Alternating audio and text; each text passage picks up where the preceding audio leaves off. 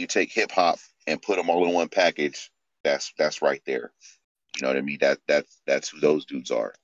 You know what I mean? So, um, but they're I think, bro, I think with the culmination of the different communities and the different cultures that they're crossing and putting together, they're gonna be they're they're gonna blow, bro. And they got a lot of connections already. We want to talk about connections. Um, one of the main guys who's behind that and one of their main influencers is Yung LB from uh I can't remember what group he was from. But he came basically he was a rap he was a rapper from a rap group right here in Vallejo uh during the hyphy movement um, they had that song "You're a Jerk." I don't know if you guys huh. remember that, but they had they had that song.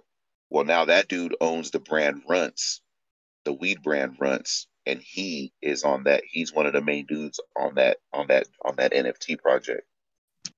They were with Jim Pro. They were with Jim Jones in Miami like last night. You know what I mean? Oh, Jim Jones from Dipset. Yeah. Holy. Yeah. So they're opening up. They're opening up a grow op over here in Elk Grove, and guess who might be on? Uh, uh, you know what I mean? You know? Yeah. Yeah. You feel me? Oh yeah. So, yeah, bro. Like basically, man, networking, like you were saying, networking. And then, like I said about Shib, like, well, you know, now that we're we should be talking about crypto. My bad. I, I, I get, you know how I get, bro. I could go talk about whatever for whatever. I mean, crypto, uh, hey, NFTs but, are crypto, and uh, I think it's a good way for me. That is true. Uh, this is going to be the first Rabbit Hole Crypto Council episode, and uh, just want to let you know that we we were live. Oh wow! Okay, nice. there we oh, go. Yeah. yeah, it started with that great story of the NFT and that rapper. Because I because I know that song, and I know a lot of people that still remember that song.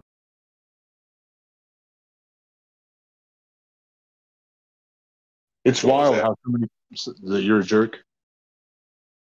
Oh yeah, yeah, yeah, yeah, yeah. Yep. That was that was the era, man. That was that was a good era. What was that like 2011, 2012? Around there? I can't remember too well. Um that probably was eight, between eight and ten, somewhere around there maybe 11. Yeah.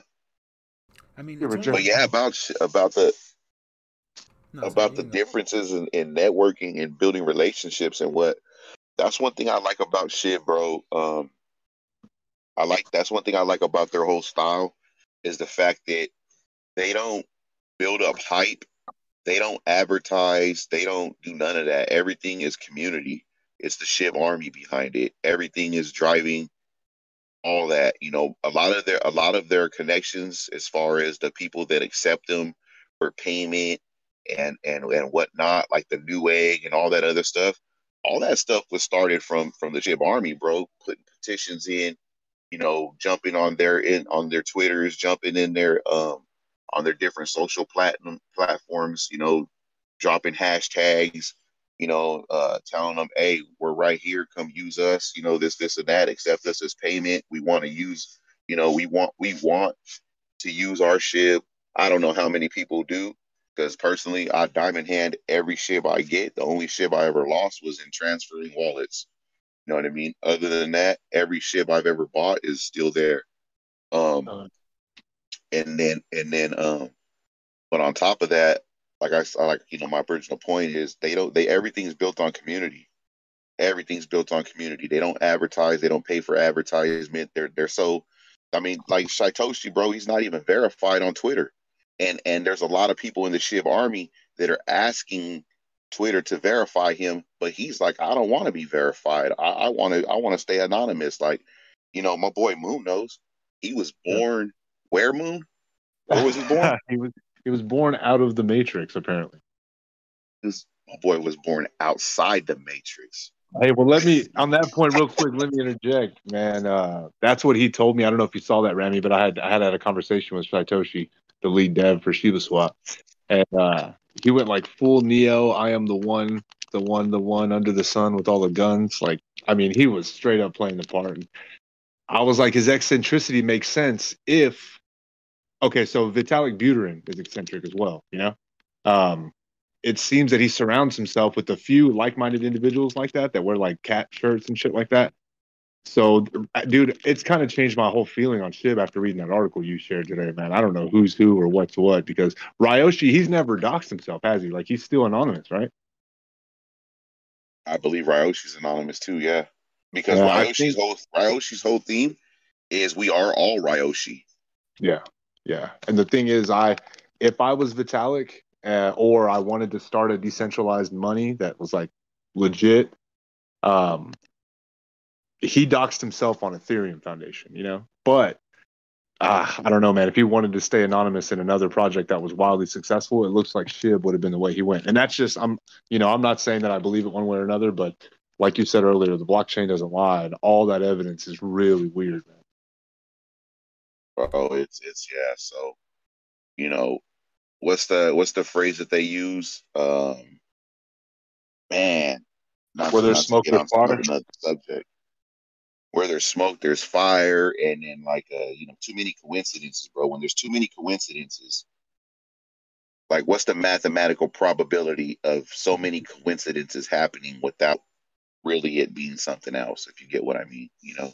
Yeah, um, exactly. So, yeah, it, it, was definitely intriguing when I read that. And like I said, when I first got into Shib, that was one of the reasons that made me feel kind of secure about saying, hey, you know what?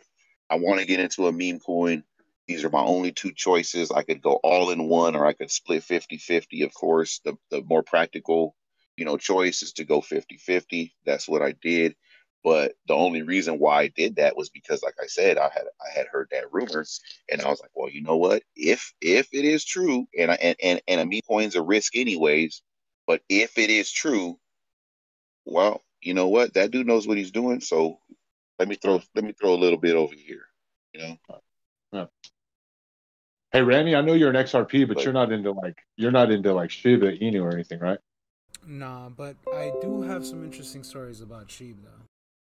Let's hear it. Cause you know I hang out on like forums, Reddit, uh, 4chan, 8kun, whatever. I hang out on everything, and on hmm. business specifically on 4chan. Days before anything happened with Sheeb, like there was already somebody there talking about Sheeb and was like, "You guys need to get ready.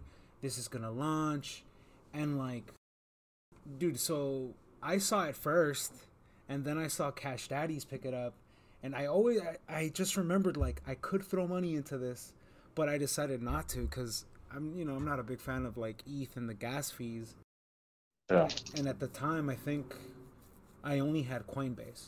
I think at that because I was early on. What was this January? Like I th- I think I barely made a MetaMask and I didn't understand anything. Like the the oh. sushi swap, the the pancake swap. I didn't understand any of it.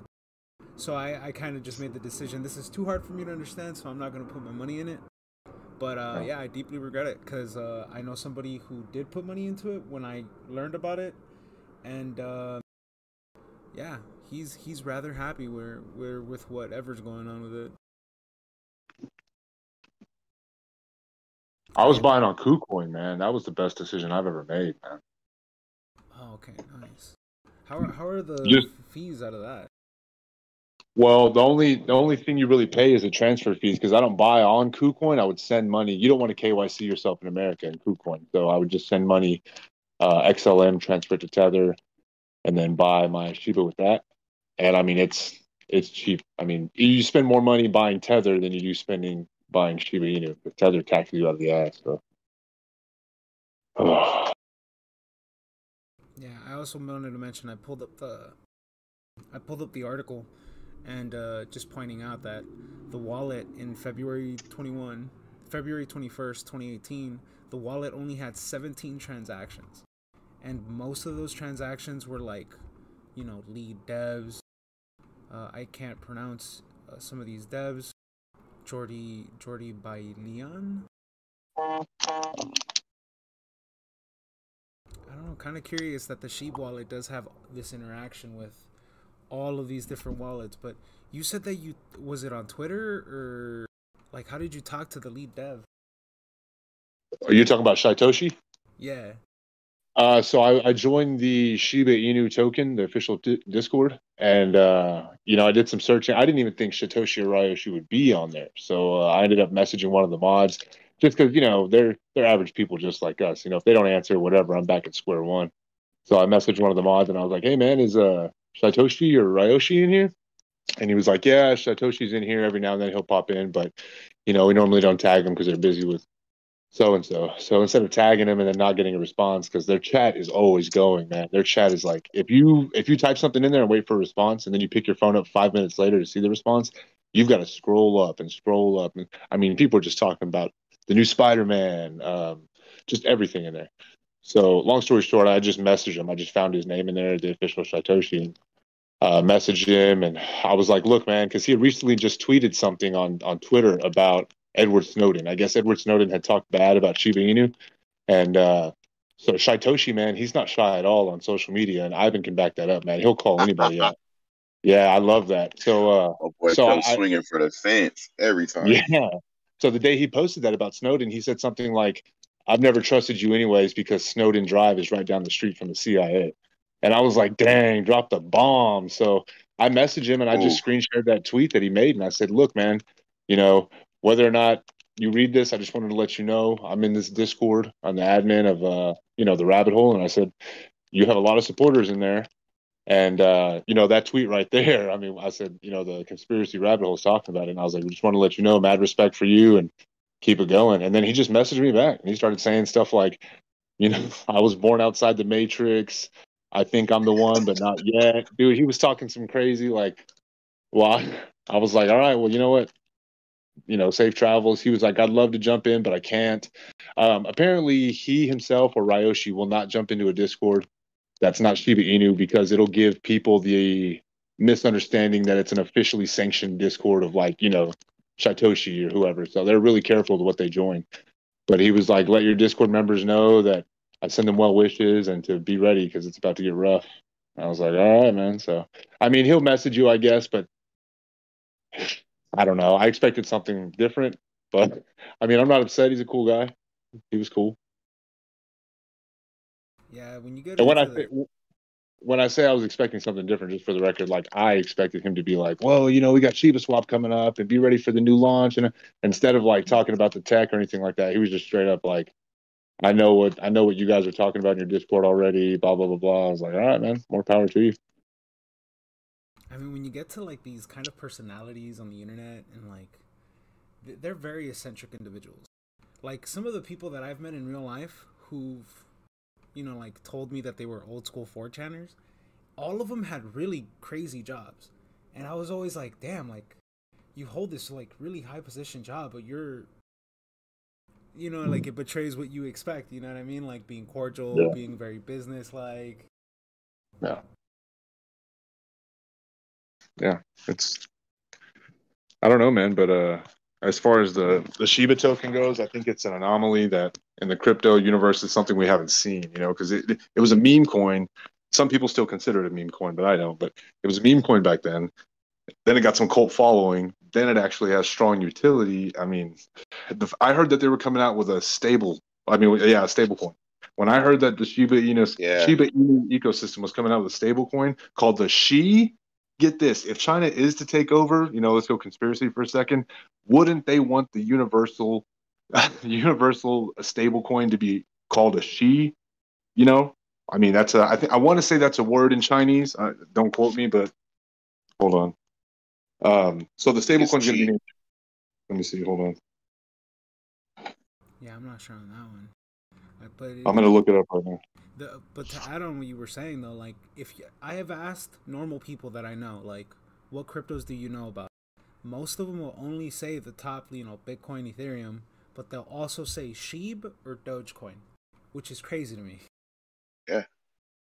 Well, it's because naturally, like, so if you look at it from from a brand new a brand new investor's perspective, like how you know someone you know fairly new like me, um, I, even though I've been interested in investing for a long time. I never knew how, but I, of course, knew about stocks before I knew about crypto. Even though I never bought stocks, I still knew about how they pretty much operated in a general in a general outlook, but not very much.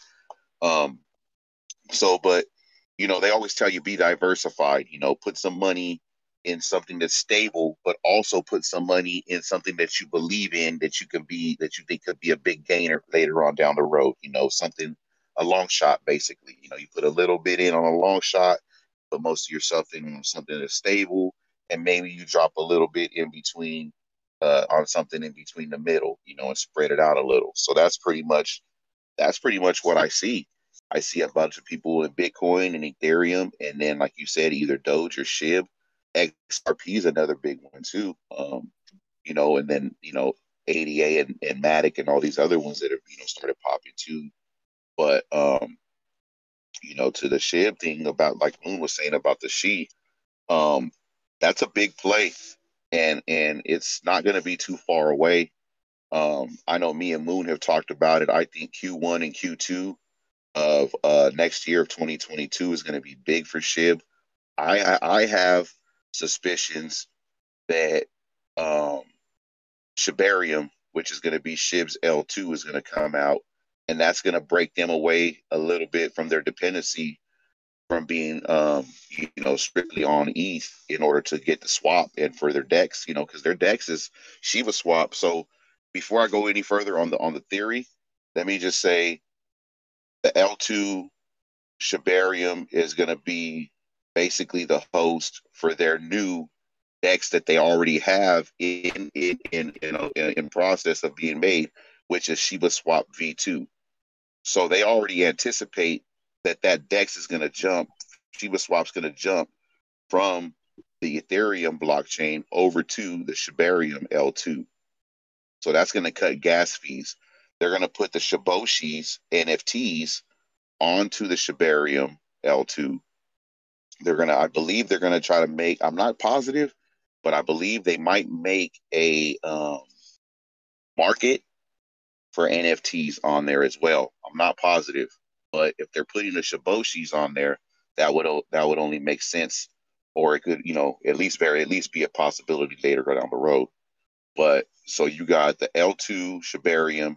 They're to throw Shiboshis on there. They're to throw the Shiba Swap DEX on there, the, the V2 on there. Uh, they're supposed to have the Shiboshis uh, gaming, which, but I believe that's going to be a mobile game. I'm not sure if that's going to have anything to do with the L2, how that's going to work. But the She, um, the She, bro, that that only makes sense if they're going to have their own L2 and they're going to have their own DEX on their own L2. Why wouldn't they build their own stable coin that you could use and pair with everything else that they have there for their liquidity pools and, and, and everything else? Why why would you why would they want you to go use USDT or USDC or anything, you know, anything else like that when they could have their own? You know, they, yeah. they believe in decentralization they don't want you using anything attached to the decentralization. That's why he went hard on uh on, on Coin Market Cap too, because they're owned by Binance and they and they got hit with the market supply. I mean the uh, circulation, the circulating supply FUD in the middle of their all time high. Yeah, yeah. You know, so me, but but yeah, a, man. Um, yeah. I was gonna say, let me take a second to introduce uh, Jat and Mr. Riggs, who just joined us. Welcome, guys. Thank you for coming. Hello. Hey, fellas. What's up?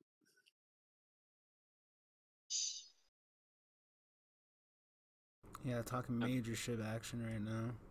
Yeah, I guess when you're talking about SHIB, that's like crazy. I didn't even know that stuff was going on. Um, but uh, I, I guess for uh, stable coin have they talked about um, like using Ichi as a sort of protocol owned uh, liquidity for like a stable coin?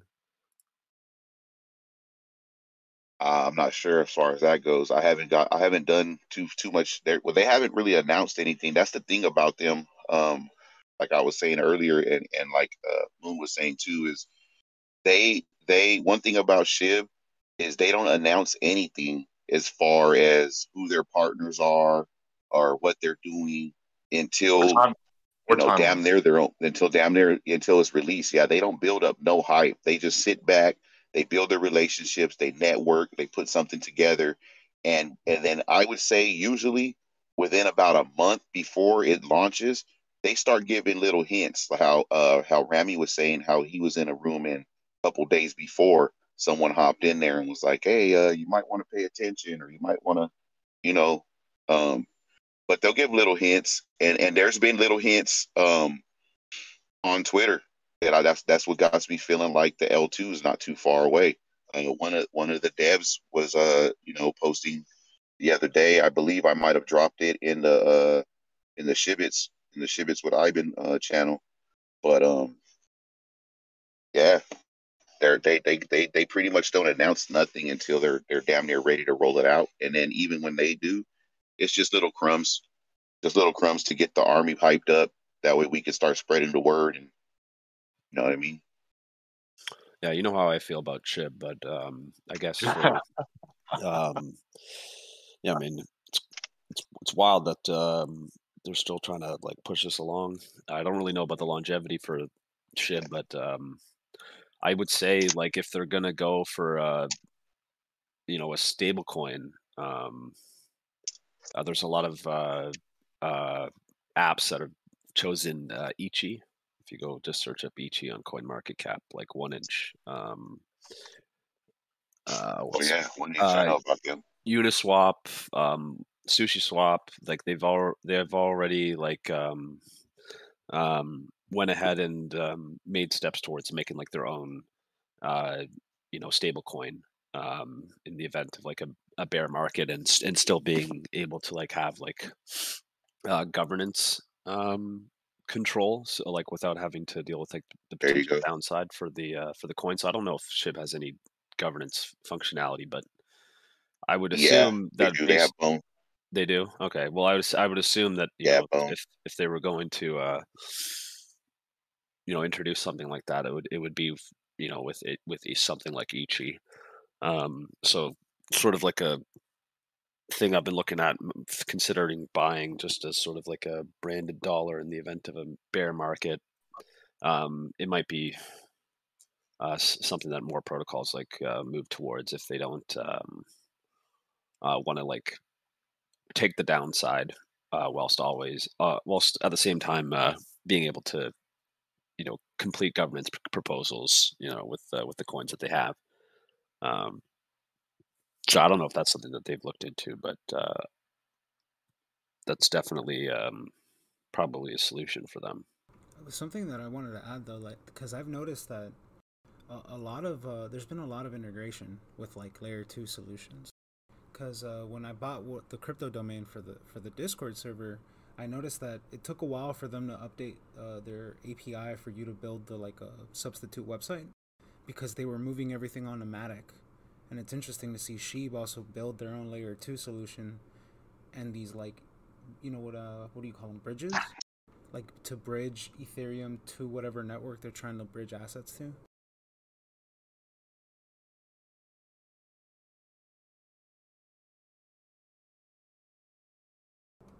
Sorry, what was your question? Uh, I, I got lost in um, trying to remember how I was going to tie it in, but it was with a uh, stablecoin. Because uh, the whole, because we're seeing, I don't know, because I've noticed a lot of the FUD coming from, um, you know, Tether and how like all exchanges are kind of like tied in with USDT.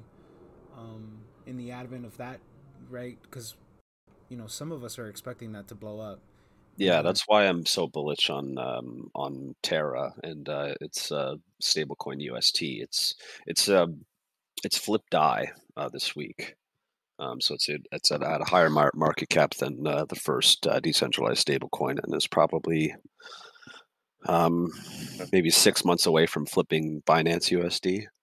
Um, so I think you know, yeah, I, I would agree that uh, you know if we hear get more of these like uh, stablecoin hearings and you know characters like uh, Elizabeth Warren, you know, making bad faith arguments uh, about the technology that we're we're probably going to see a push for um, uh, decentralized uh, stablecoins over a fiat backed. Um, you know that that all depends on on how regulation is is uh, going to go moving forward. So 2022 is going to be an interesting year for that for sure.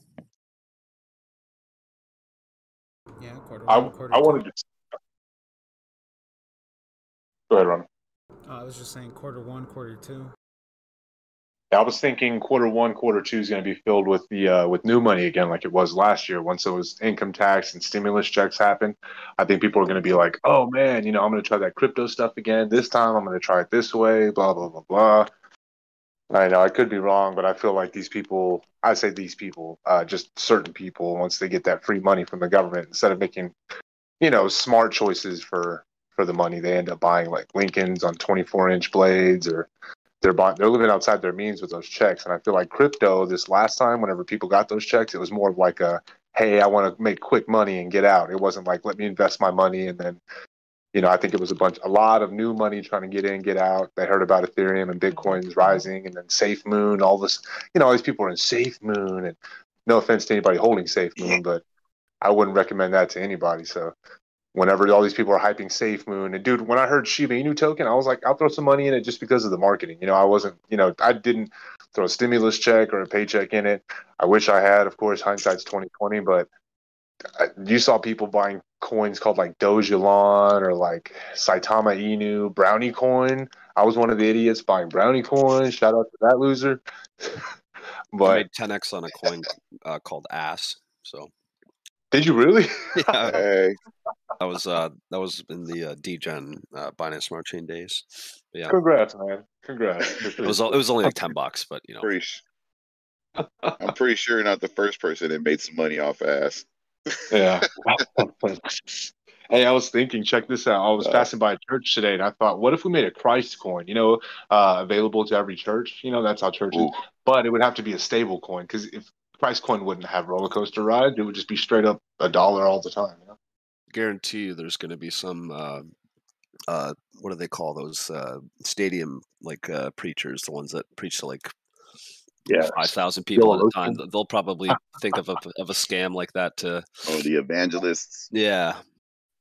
Oh. I'm I'm seeing a character like that. Maybe thinking about uh, you know pulling a Tai Lopez or something weird like that. There you go this is the Osteen coin. You buy it, you get access to our church if the city floods. You know, like. oh my god. Um, Sorry, guys. Get like a Joel Osteen like uh miner like uh for the coin. Fuck. Yeah. Because I saw I saw that uh, little speaker that he had that he was giving out uh, or selling, um, with like a bunch of his uh, like sermons or whatever or piece bits and pieces of it. Oh wow, that's pretty ridiculous. So yeah, crypto. Uh, did anybody in here try to cash out whenever Coin Market Cap and Coinbase and all that were going crazy? Catch what? No, no, no. Did anybody try to cash out? I noticed some idiots oh, thinking no. that they could try to cash out on those exchanges, thinking that they would honor those numbers. no, no, no. You know, I had a friend like, dude, I'm trying to cash out. They won't let me. And I was like, dude, they're not going to honor those numbers. They're having a glitch. It's not like they're just going to pay you out eight grand because they messed up. You know, like that's not going to happen. Uh, but it was interesting to figure out that like uh, a lot of these um, uh, websites and um, and apps are using um, like what price feeds that they're using, what uh, protocol. So I, I, guess it turns out that they're using um, uh, some of them are using band protocol um, to uh, get their price feeds on exchanges, um, which malfunction around the same time that the uh, uh, the huge price spike happened, which was interesting. Um, Coin hmm. uh, CoinGecko, uh, I, I, think they use Chainlink for their price feeds, though I'm not sure, but they didn't seem to have the same effect that you know all those other sites and um, uh, centralized exchange apps had, like Coinbase and Crypto.com. Um, but yeah, don't buy band. That's what I learned from that. Yeah, I pulled up the tweet for anybody watching the stream to see this. Yeah, weren't also some exchanges built off of the API that uh, CoinMarketCap uses? It, well, it looks like it's using Band Protocol API uh, for its price feeds um, because they all had the same reaction here. There's um, I think there's a tweet I linked to when it first happened on the. Uh, I'll, I'll try to link it in the uh, stream chat. I'll find it. By uh, Chainlink Gold, right? I, I the one with the Pepe. Yeah, I pulled it up. Now I'm just wondering what band protocol is. Is there a coin with that?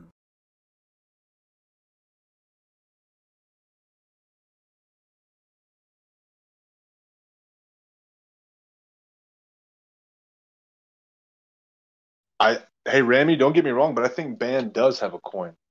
Is that right, Jet? Have you seen a band coin? does yeah. Yeah, yeah. Sorry, I thought I think I must have pressed the wrong button, but yeah, it does. Um, though I wouldn't yeah. recommend really buying uh, any yeah.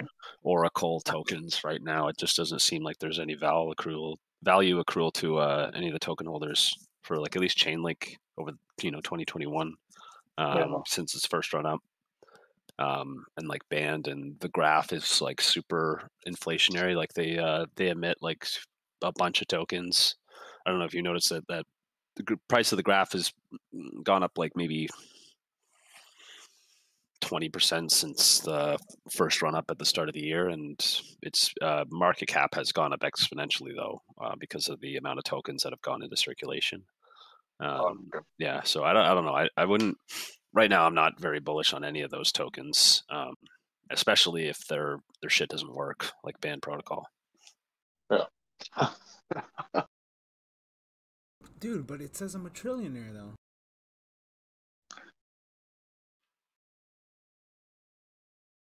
It was fun though to see like Twitter completely lose their marbles over it.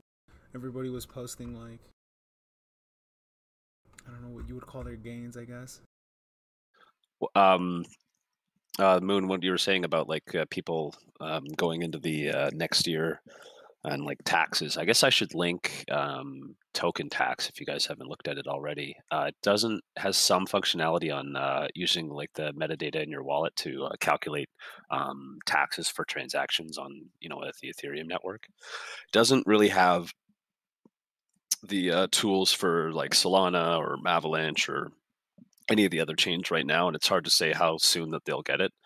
But um, yeah, if you've if you've touched any protocol um, and you know made any swaps, like that's going to be a taxable event. If you've you know bonded uh, a token for staking rewards or you know staked a token, that's a taxable event because technically you're getting a uh, like a pool token uh, in your um, wallet to represent that uh, stake position.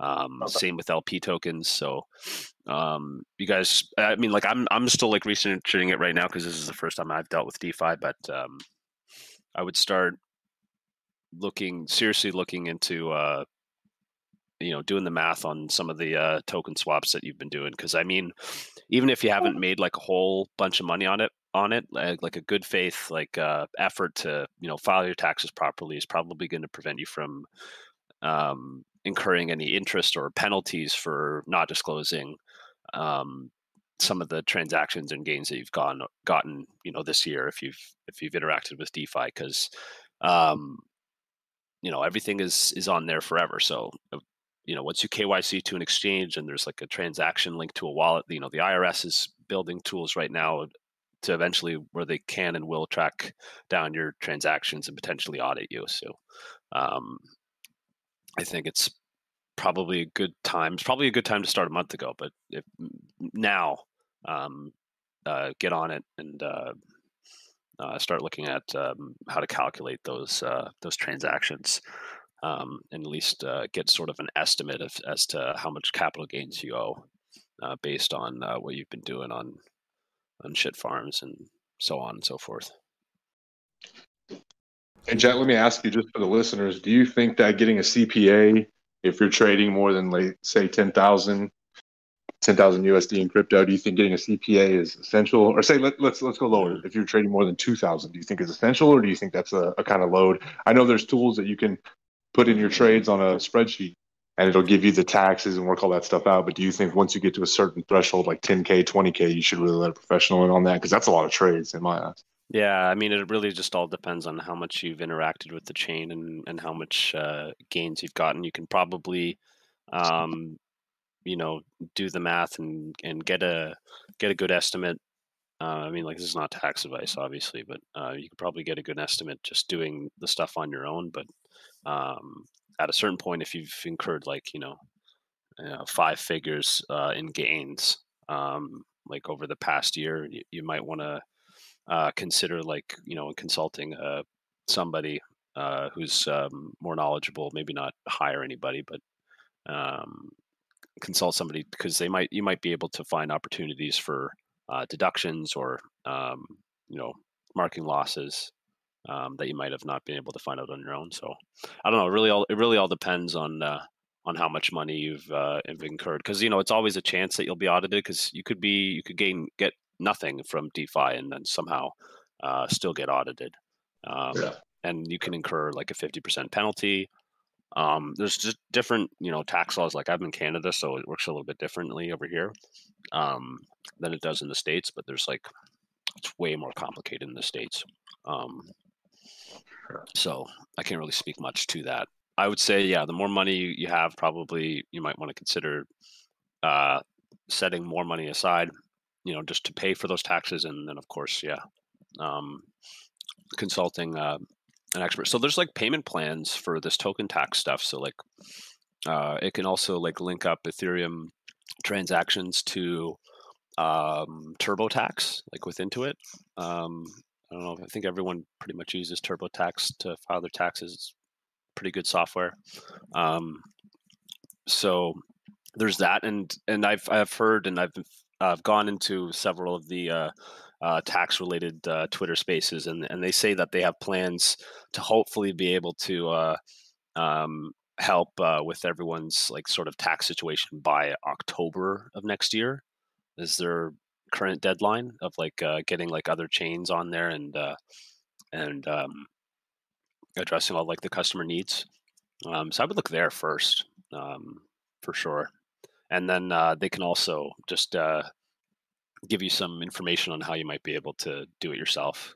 Because um, also there's uh, lots of great apps out there that can sort of uh, compile all of your uh, smart contracts that you've interacted with and sort of track down like you know where where have you done swaps um, and where you've approved your tokens um, so that you you know you don't miss out or forget something that you were touching like you know four or five months ago but never really interacted with since so there's um, I'll link them both in the uh, in the live chat one sec. That was really rambly but yeah I would say um, I don't know.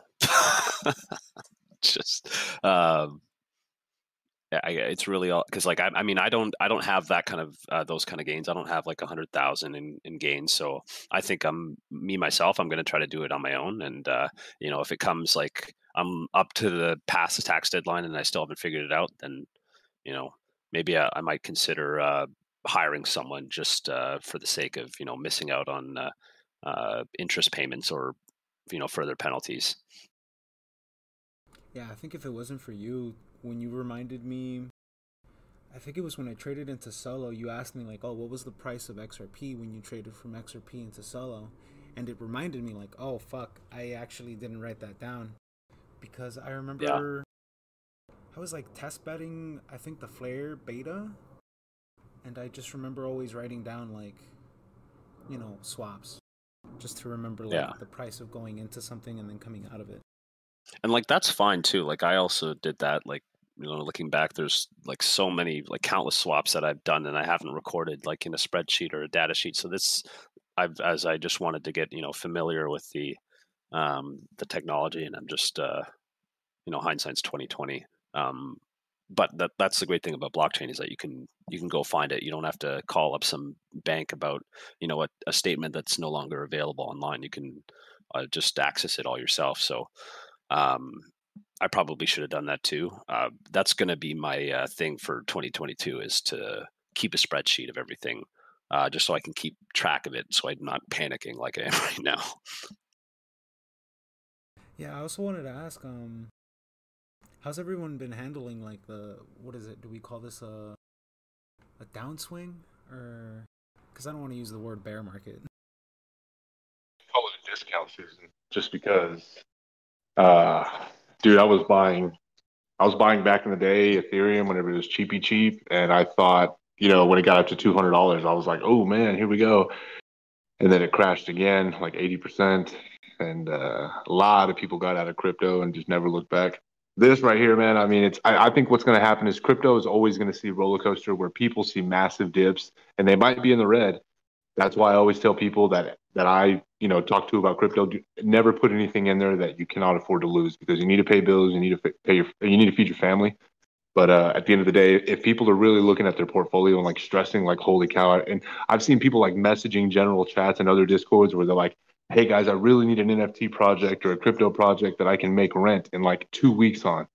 And I'm thinking, holy cow, like you don't need to be in crypto. You don't need to be in stocks. You don't need to be outside of a bubble inside of your house wearing a helmet on your head 24 7 because if you're playing with your money like that it's it's it's not going to be good. So yeah. I, you know i just consider a discount season man. I really don't sweat it. If anything you know if somebody really starts worrying i recommend they delete the app and come back at the end of income tax season once everybody has their income tax and the extra money and it's not a holiday like christmas coming up where they're saving and spending. You're you're going to be closer to the green or at least where you bought come that time than you would be right now when people are selling, scrambling to pay rent. They've got, you know, businesses closing the books at the end of the fiscal year. They want to show profits for the investors and the holders. Um, I, right now is a, a, very frugal time with money just because of the season. I, I, feel like once the new books are opened up in the new fiscal year, people are getting income tax money back from Uncle Sam, and they're not spending money on, you know, the latest game console that costs exorbitant amounts of money. I think that's when people start being like, okay, well, let me get back into investing. And if, if you if you sold during the dip, man, I'm you know rest in peace because that's the worst thing you can do. Um, but you know, some people need the money. Some people have to pull it out because they made bad decisions as far as investing. I've seen some people throwing in seventy-eight thousand dollars worth of their net worth into Loopring, like during this market right now, and they're like, "Man, I really need some returns ASAP." I saw that on a Reddit post, and you're thinking, "Man, if that's your decisions in life, like your family should look at you and be like, dude, why are you in, cha- in charge of the bank account? Like, give it to the five year old, let him try, you know, 401ks, Roth IRAs, that kind of stuff. It's it's, it's wild. I yeah, figured just wait. It's a cesspool of uh, yeah. degenerates. Amen. Yeah. yeah. But long story short, sorry about the rant. I just I feel yeah. like the, the we're always going to see dips. It's never going to be up and to the right, despite despite what Richard Heart may tell you. Um, you know, there's always going to be dips. And if, if you don't have the balls for it, man, some people, you know, some people can't go into the military. Some people can't be a, you know, some people don't want to own guns. There's pacifists and then there's pussies. But at the same time, you know, if you can't take red in your portfolio, then you don't need a portfolio because it's inevitable at, at, any time.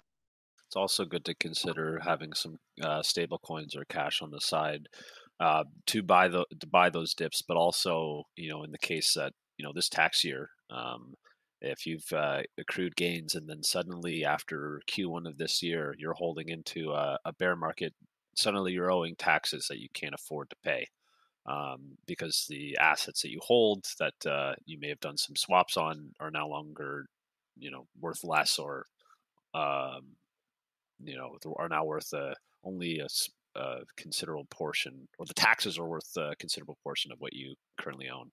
Um, so that's something to consider too, I guess, on the bearish side, um, at least coming in 2022, because I think a lot of people are coming to the conclusion that the total addressable market is sort of uh, plateauing um, for a lot of these assets without, um, you know, newer narratives, especially in the uh, uh interest rate environment. Um, we're supposed, supposedly, the Fed is supposed to do three rate hikes in the next couple years. You know, we're seeing, or um, or in the next year, and we're seeing uh, strengthen the dollar uh, a, as a reaction to that. So um, you got to consider like is Bitcoin um, really going to you know increase uh, its TAM over the next year, like for like other countries, or is it mostly from this you know as you were talking about earlier, like the stimulus check, like loose money, you know, flooding into the market that is no longer going to happen uh, for 2022.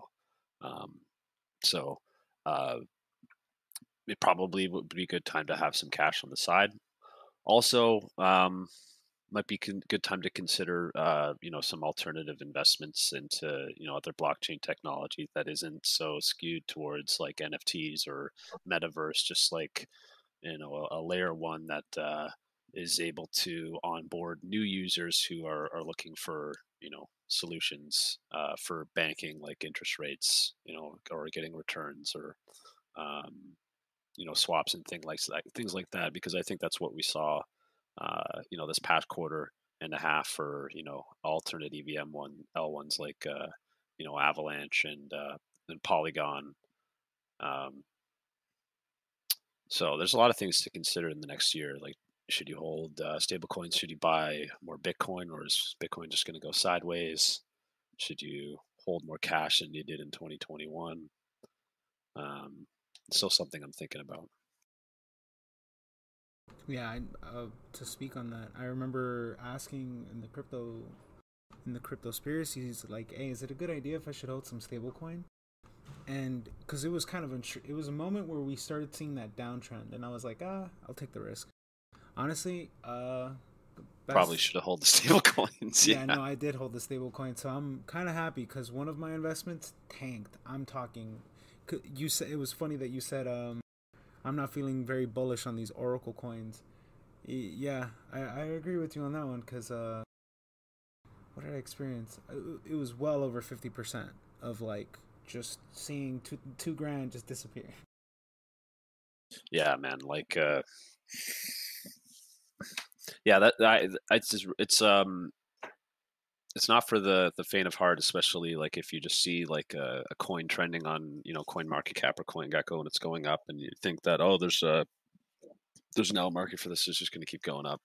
But for a lot of these uh, altcoins, it's uh, um, it's the it's I, I started thinking a lot more about uh, total addressable market when it comes to these types of things because a lot of them are, a lot of these things are way overvalued um, in those terms. Um, so you're, you're probably going to see a lot of uh, a lot of these alts like bleed, at least against Bitcoin, um, in the next year probably, especially this metaverse stuff, which is something that everybody hates, uh, pretty much except for you know the people who want to speculate and get rich off of uh, these NFTs. Everybody else, like the the market who it's supposed to be for, they're not ready for it. They don't like what it looks like right now, and they don't want to have any part of it. Um, and chain link oracles um bro like i don't i don't even know like what is going on with those things but uh there's there's nothing to bring value to the holders and uh especially Chainlink um their de- de- developers are still selling millions of tokens practically every day um so no yeah definitely agree especially right now because it's discount season.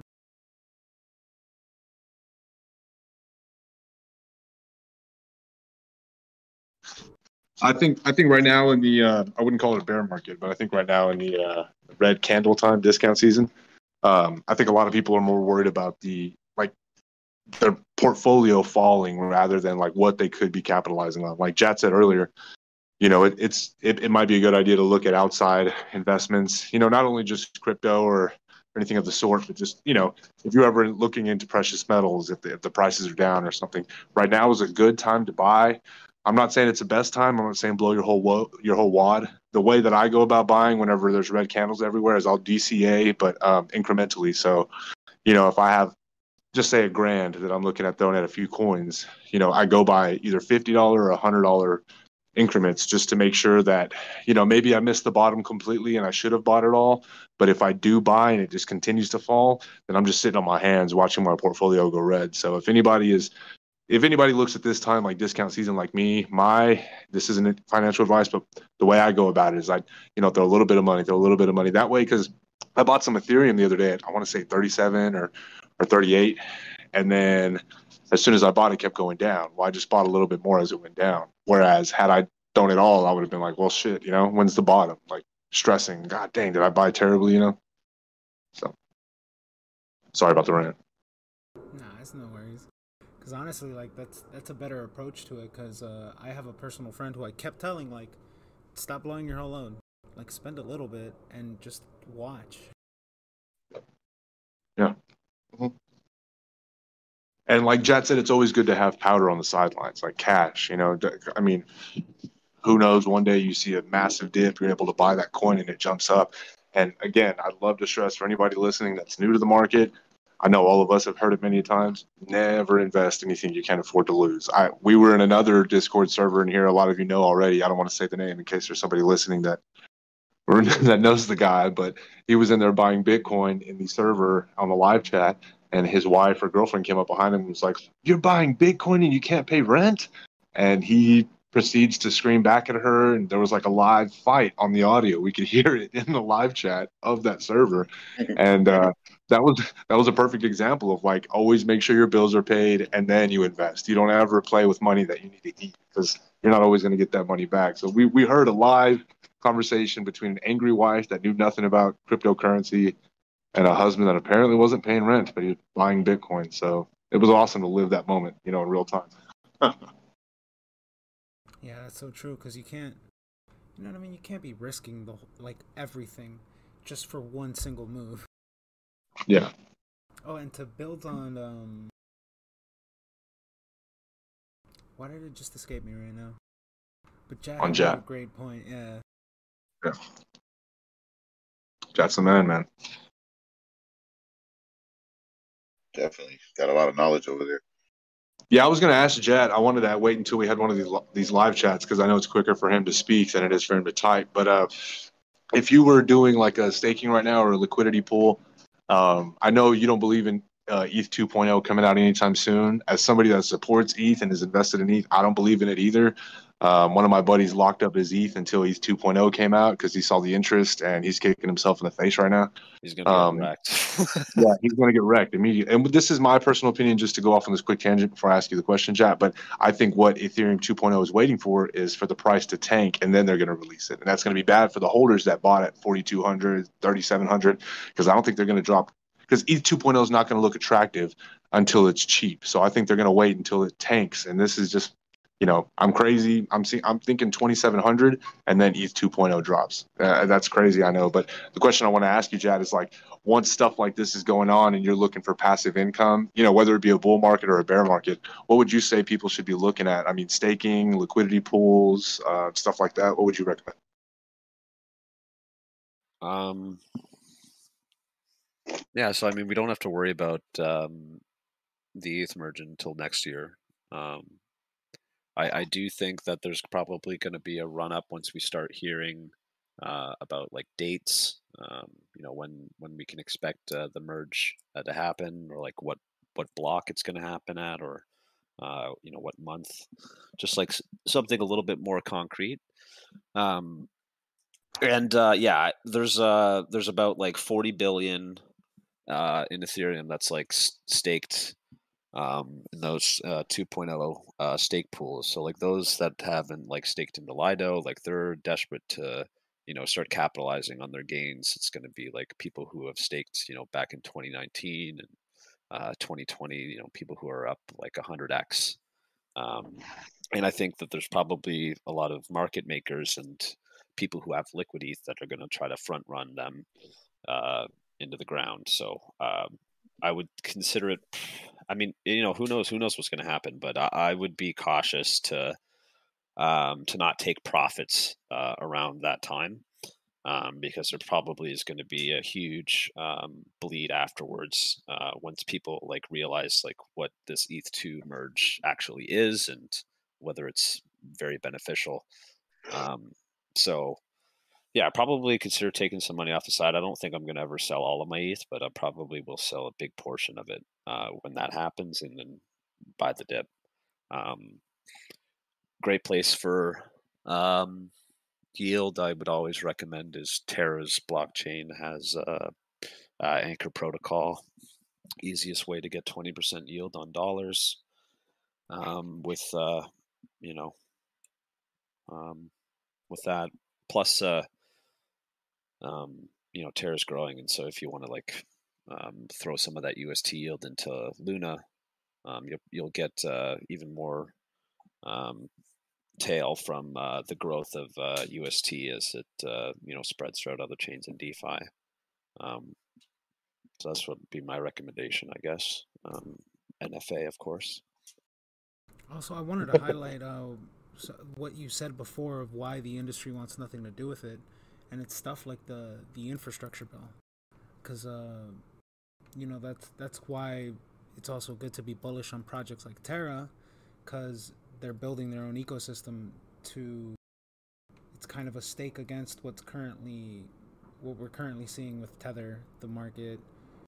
Yeah, Terra is completely immune to uh, the United States.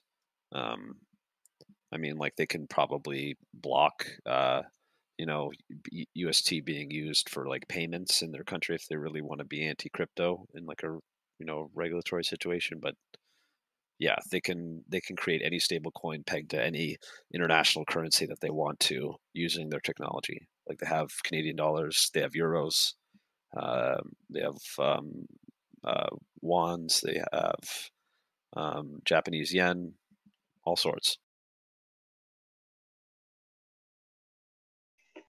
Okay, I didn't know they had that many stable. Well, I don't know if you would call it stable coin, but uh, national currencies.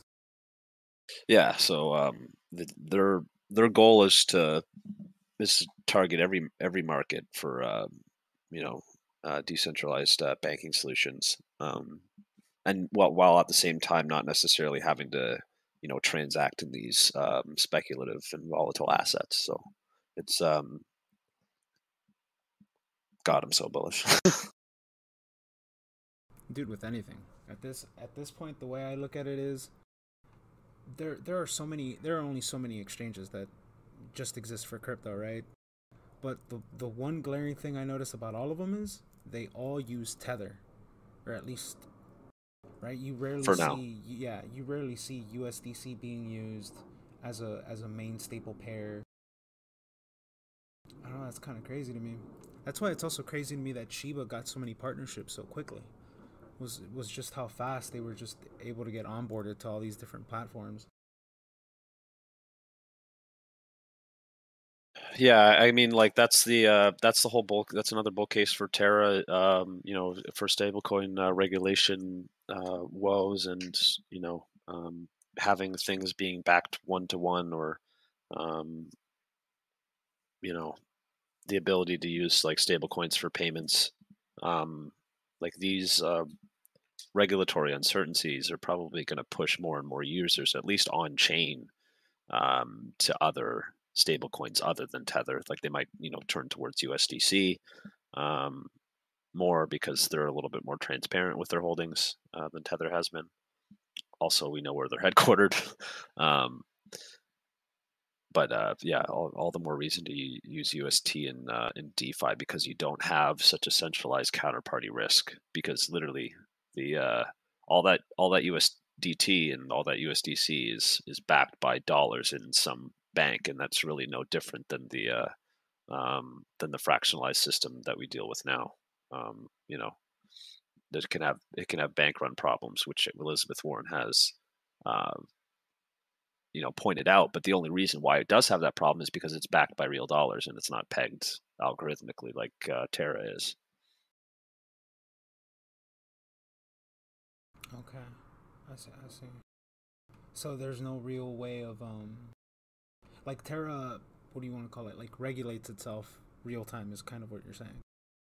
Yeah well it's all um it's all algorithmically um uh, pegged uh, to uh, the dollar based on you know they're as long as like the technology doesn't like screw up like you know what we saw with coin market cap which i have confidence that it won't um, and it's actually in recent downturns has been uh, better at holding peg um, like in times of liquidations like on exchanges like huge volatile swings.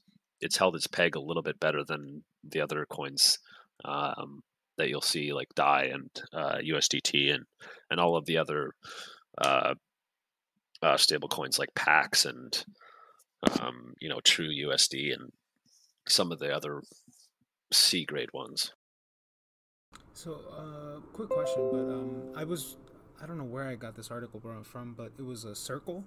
It's like a pay like a payment platform or whatever. Circle is the um, is the company that uh, created USDC. Okay. Uh, well, I would, if you go to their website now, they have like a yield platform, but they they talk they mention at the very bottom like they they onboard Algorand USDC, Solana USDC, Stellar USDC, Tron, Hedera, Avalanche. So like, mm-hmm. what do you what do you think of like these these various different blockchains kind of onboarding USDC?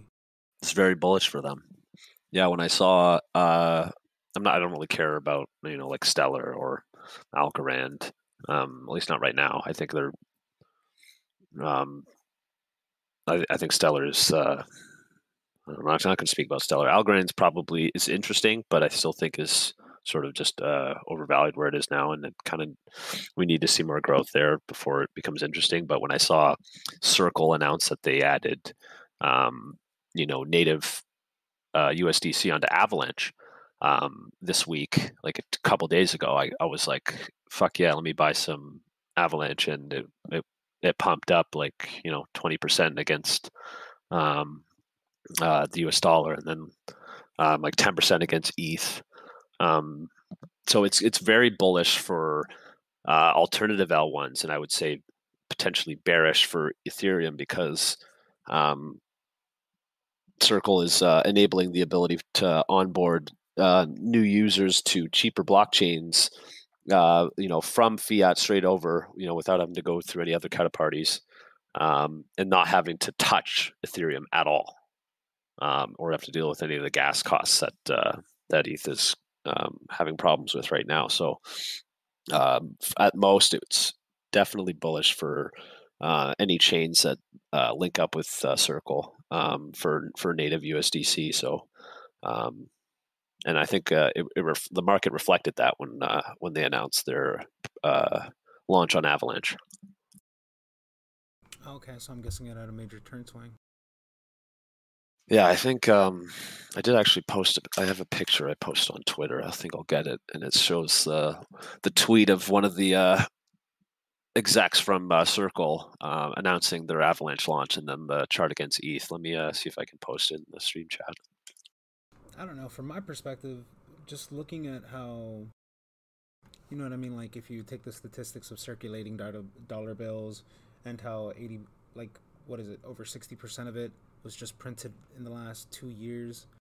I don't know. When you look at it, it's kind of like, well, our physical dollar is about to go to like trash, and it's kind of funny that we're seeing a, a turnaround with um, I don't know what do you want to call this, like an electronic solution or a programming solution, like some software-based solution that would kind of like fight against inflation because I don't know. I've always thought it was funny that we have this idea that inflation's a, a staple, like it's an inevitability.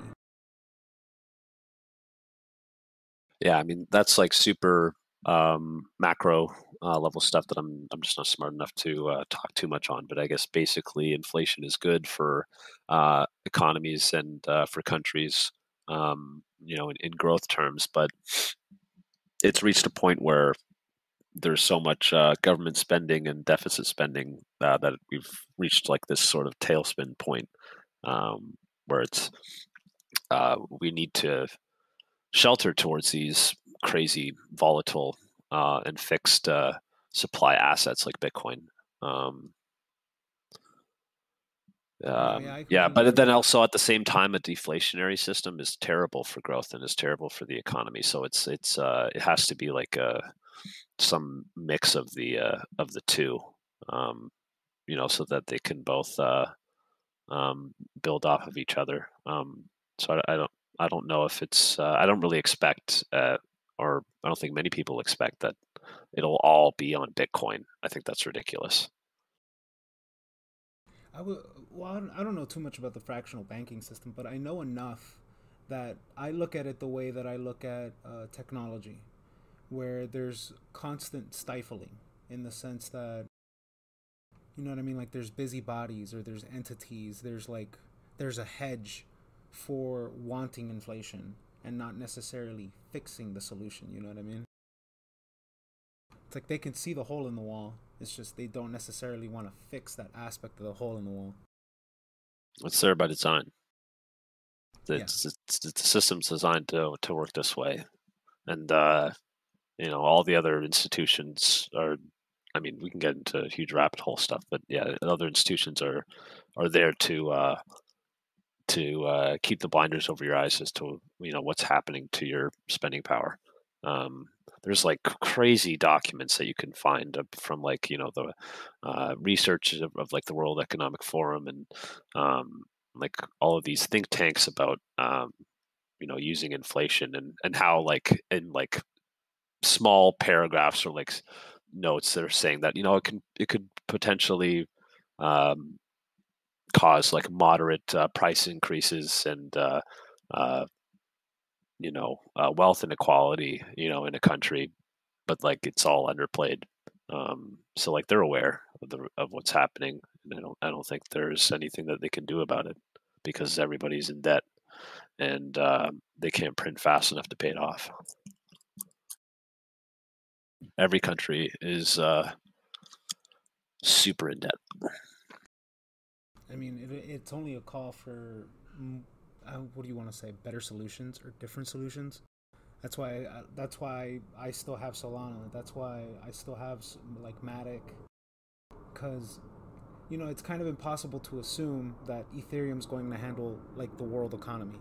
That network would get way too congested. But, Well, in its current state. Oh yeah, no. Um, the um, yeah. I mean, you think of a blockchain as like a this is like a room, and you can you can only fill so many things in that room before you know um, you know things start to burst at the seams and um, like not work very properly. Um, so yeah, the, solution would be just to create a, a, bunch of blockchains or have some sort of interoperable um, future where there are specialized blockchains for certain things so that you know like it's not an all-purpose blockchain that can you know fit every single transaction type or, or transfer or mint or um, smart contract interaction under the sun. Um, so there's probably going to be not one blockchain that uh, will uh, you know end up tokenizing everything. It's going to be probably a mix of of uh, intercommunicating blockchains. I would say. I'd like to see what uh I'd like to see what you think, Jat, as far as like uh you know like a universal stable coin. You know, Tether I, I know a lot of people have mixed mixed emotions on Tether. I'm not a big fan of Tether just because of their secrecy and their weird dealings. But then again, it's crypto, so a lot of stuff is meant to be secret. What do you think as far as like a coin? It's got to be a stable coin, but a coin accepted at like Walmart or you know, let's talk streamline. Like, eh, do you see a coin eventually being accepted mainstream, or do you think it's always going to be like this one off? Retailer like TJ Maxx accepts this coin and then Target accepts this, or do you think there's eventually going to be like everybody accepts one coin?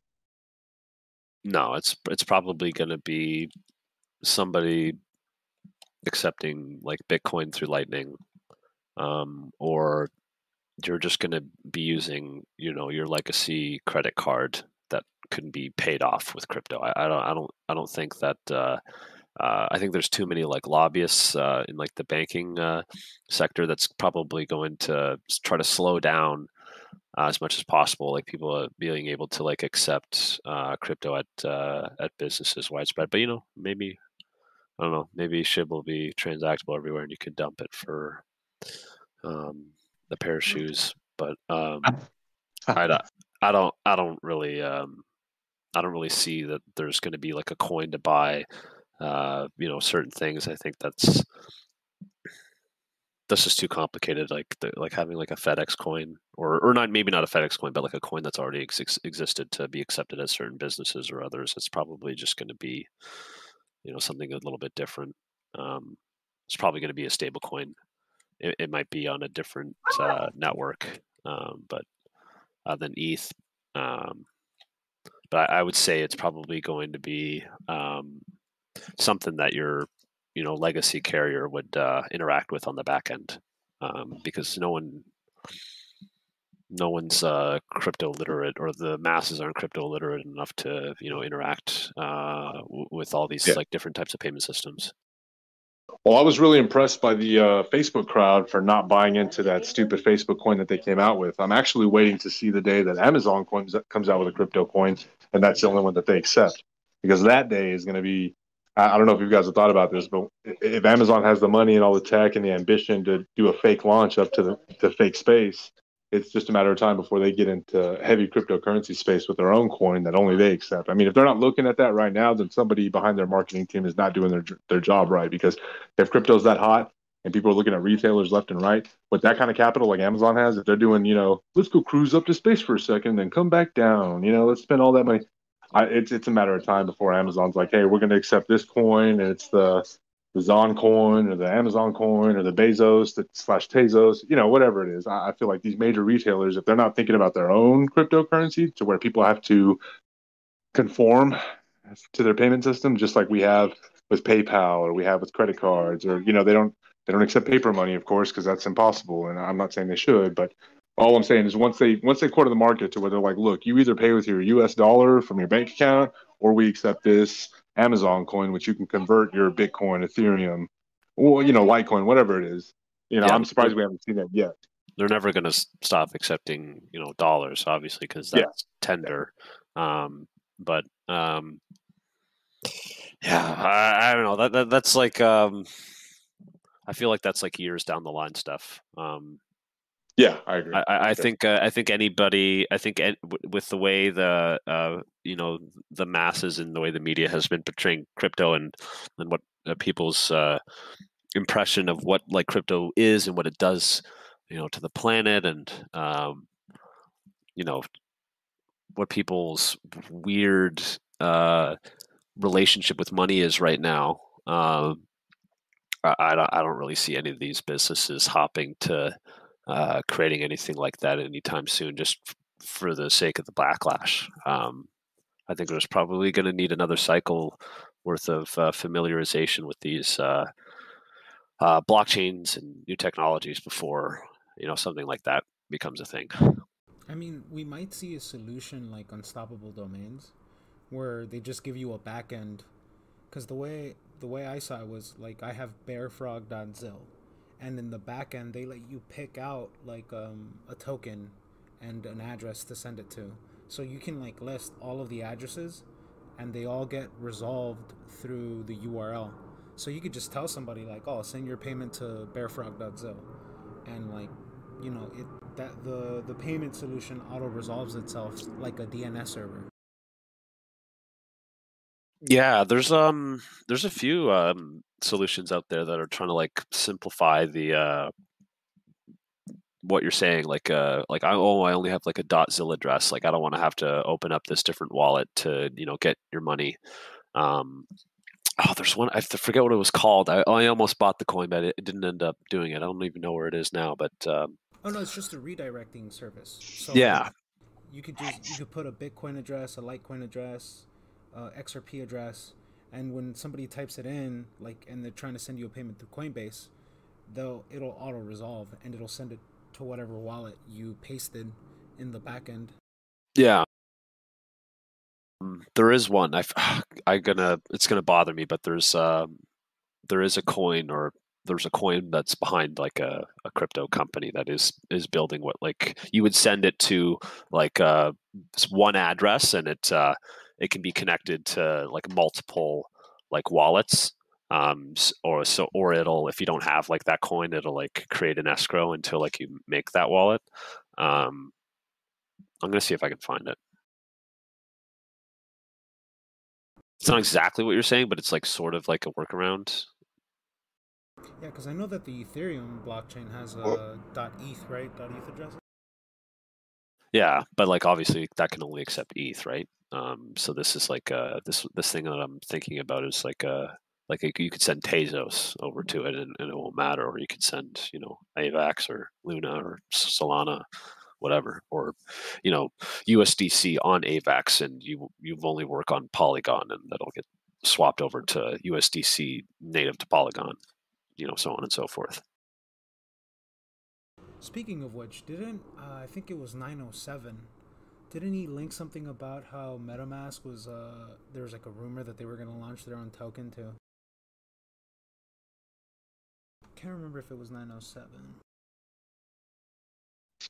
I, I want to I want to Rami I want to say that I saw that same rumor. I I think it's fact. I, I saw like two articles about it, but MetaMask has been like looking into their own coin for sure. I don't know what the utility is going to be for it. Again, it's not. There's an airdrop for. Uh, it's an airdrop. I think people are speculating if you use the in built-in swap feature on MetaMask, you would be, you know, eligible for the airdrop, if, like based on a certain snapshot date. Oh, okay. So, so if you haven't if you haven't used like the in wallet like swap feature on MetaMask, then just do a swap for like whatever. Like I, I did it Wait, for you're eligible just if you've done a swap before. That's the speculation. No one has any. No one, that's true. No, no one has any idea what it's going to be. But the only thing that is native to MetaMask is that swap feature. Uh, like the only yeah. thing that you can do on MetaMask is add a token so that you can like view the token or add an RPC or you know make a new wallet. The yeah. only thing that uh, is like something that's trackable like on chain is creating a swap through the MetaMask API. So like uh, that that seems is that's what people are speculating as one of the only ways to become eligible for the MetaMask airdrop, other than you know just you know opening up a a, a wallet with uh, with MetaMask is is to use that swap feature because it's literally the only thing that can be recordable, you know, or or verifiable on chain. So if you see that like swap button, like I don't know, just like do a if you're planning on like unwrapping like a, a Matic token or you know swapping a dollar for USDT or something, then you know use use that. It's I used it once. I don't really plan on using it again, but you know just in case you might get a couple tokens, it might be worth doing.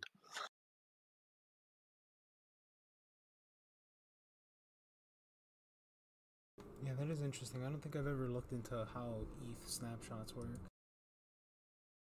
because it would. So th- they'll like a they'll like announce like you know by a certain block like we'll we will look at the chain and and see you know whoever's done said action. And if you've your wallet is connected to this action that is required for the snapshot then you're in. Um, so they usually just choose like a block deadline um, and then uh, would look back you know prior to that block deadline to see you know which wallets did what yeah, like a screenshot back in the day. Yeah. Um, yeah, I was going to ask you. I don't know how much you've looked into this, Jat, but I value your opinion. Like I know a lot of people in here do. Have you looked into those Ethereum naming service names? Uh, you know, the to the eth or whatever eth names. What do you think about those? Yeah, I mean, cool. I guess. Um, I, I, I wouldn't. I mean, if you're really excited about you know decentralized web and you know building on Ethereum, cool. If you're thinking of buying something, expecting a quick flip, I would be, um, I me personally, I would be hesitant towards doing that because you know we have no idea what the future of Web three is going to be on, and and yeah, where yeah. where the market is is going to flock towards as far as like network effects. Because you know the state of state of ETH right now, I don't I don't see anybody getting onboarded to Ethereum. Nobody. Yeah. Yo, yo, yo wait, guys. Uh, we got a we got a question from an internet celebrity, Chris Neff. We talked. I invited him. He's actually listening. My dude Neff, if you can listen, I'm glad you joined, man. I sent him the invite. Welcome, Neff. yeah, he wants to know if we're talking the Pulse Chain airdrop here. Uh, no, man. Pulse Chain. Fuck the Pulse Chain, dude. Pulse Chain is hex. That's Richard Heart. Do not uh, do your own research, but I would not touch Pulse Chain or yeah. hex with a ten foot pole. I uh, I sacrificed my uh, entire 401k for the uh, for the pulse chain. no, uh, no, it's about MetaMask. Uh, so I, I, guess there's been a couple interviews where the ConsenSys guy, who's also behind MetaMask, he's saying that there's like a token that's supposedly coming. So people are now speculating what needs to be done in order to get uh, eligible for the airdrop. Hey guys, Neff is going to actually join the chat. I'm sending oh, you an, I'm sending you an invite right now. Right now. Is going to be pretty funny because oh. he doesn't like conspiracy theories. All right, he sent the invite. Uh, just so anybody knows that's that's listening that doesn't know who Neff is, uh, he's a very knowledgeable uh, investor. Bro, stop beating around the bush, right? He's an internet celebrity from one of the yeah. from one of the largest entertainment financial podcasts there is right now. Yeah, yeah. Yeah, I want to ask Neff how um, how well it went over uh, trying to sell uh, a, uh, his NFT for a premium uh, for due to his internet celebrity that he brought that up uh, on one of the last pods. Yeah, yeah. Or if, if you got if you got any bidders on that. Oh yeah, he was trying to sell his NFT, huh? The Cash Daddy's NFT? Right, I don't know what it was, but he he was uh, he was trying to sell something and, and thought that uh, you know maybe if he posted on Twitter, I, I don't I, I forget exactly how it went, but he was just joking about you know internet celebrity. It's funny though. Yeah, he was trying to. He was basically talking to the NFT artist that if he could, you know, upcharge since the person you were buying it from like is directly like what do you mean like you know you know what I mean like you can you know who yeah. you're buying it from. Yeah. This was Chris Neff's NFT. Bro, you don't remember Cum Rocket? Dude. Do we have any Cum Rocket holders in this whole Discord? I'd, I'd be shocked if we did. Hey, I held that for a minute. Yeah. yeah, that was um that was when I first started uh, fucking around on BSC. I think I did. I uh, I think I definitely lost money on that. That nude that you sent me a while back, I'm taking it off the wall right now. Neff, welcome. Neff has officially joined the rabbit hole. Welcome, Neff. Hey there. We hear you. Hey, we hear you. Neff. Welcome to the rabbit hole. What's the shit called? The rabbit hole? Yes, sir. Welcome to the rabbit hole. Oh, I love it. I'm in. Yeah, yeah. So talking crypto, man. Uh, you, are you really interested in Pulse Chain, or that was a joke you were asking? No, I'm serious. Hold on, I got to figure out because I can barely hear you guys. I'm doing something wrong. Gotcha. What button do I press? Ivan boy, huh? I'm not very uh, bullish Pulse Chain, but I'd be interested to hear your thoughts, Neff. Yeah. Hold on, I'm getting on the video. Maybe that'll help. Can you hear me? Yeah, I can hear you. Loud and clear. Oh, there you go. so what? No, we're not doing faces today. What's going on? I mean, I I'll think join we're you all paranoid. We're paranoid. I mean, this is a not at all. council. Now I'm joking. Oh, yeah. that's right. It's kind of like you have to go faceless just so you you're legit. Yeah, it's part of the culture. Well, I got in late and I heard you guys talking about the MetaMask drop, and I've got a bunch of people. I'm going to take some notes here because I'm going to put it on the show later. I got a bunch of people talking about Pulse Chain. I talked to a couple of the Hexicans. As you know, we're kind of split on all that. But from my understanding, if you're on MetaMask, you uh, you automatically get airdropped. Is that correct? I can't confirm or, or deny that. I, I have no idea. Um, okay. I think so what, the one uh, thing that uh, that we were I was thinking, or that I think I've heard people thinking, is that they uh, because MetaMask is just uh,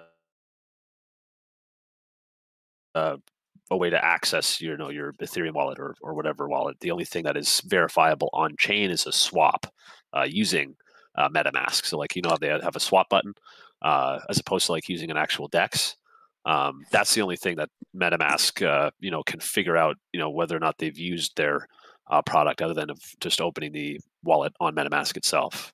Um, because everything else is just chain and it's you can't it doesn't have like a MetaMask tag added to it. Um, that's what I was thinking. Okay.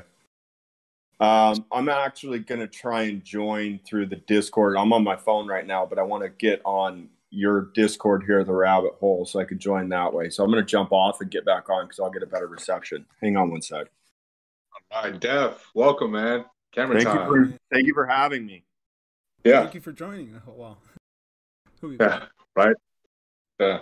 Awesome, man. We got a cash daddy in the rabbit hole. This is nuts, man. I'm happy Neff joined us. Oh, thanks for the invite, guys. So back up because I heard you a little late. So what's the difference between this MetaMask drop you're talking about and uh, how do I how do I get involved? Have you ever used the um, swap feature in uh, MetaMask? What which feature? The swap feature. Oh, all the time. That's how I lose all my money on shit coins. Oh, that's okay, brownie so you, coin right so there. You're right? not so you're not going on to like Dex websites. You're no. you're just you're just doing swap on the MetaMask app itself. Like you're not going on the browser, like on your phone. You're, you're... no, no. Yeah, I, I think I use the browser on my computer. You know, like right next to the, uh, you know, it's Google Chrome. Right. So like the the right the right assigned or right aligned uh, button that says swap, you've used that. Oh yeah. Too okay, then then I think you've done pretty much everything everyone speculated that you need to do for the airdrop. You're, okay. you're in. But then I don't know. You but know, this is a MetaMask airdrop. It's we've it's only based off of what this guy said. So like I'll think uh, I might be able to find the uh, the interview where he uh, he talked about it briefly. Um, he was uh, brought on this podcast called Up Only, uh, where they talked about you know when when MetaMask coin, and I think he um, he did like say some things that it's possible that it'll be coming, like maybe in the next year, but um, the details of it are really sparse right now. Okay, because I'd like to, you know, inform as many people as possible tonight. I'll see if I can. Uh, I'll see if I can link uh, uh, the up only uh, video in the uh, live stream chat. I'm gonna try to look for it.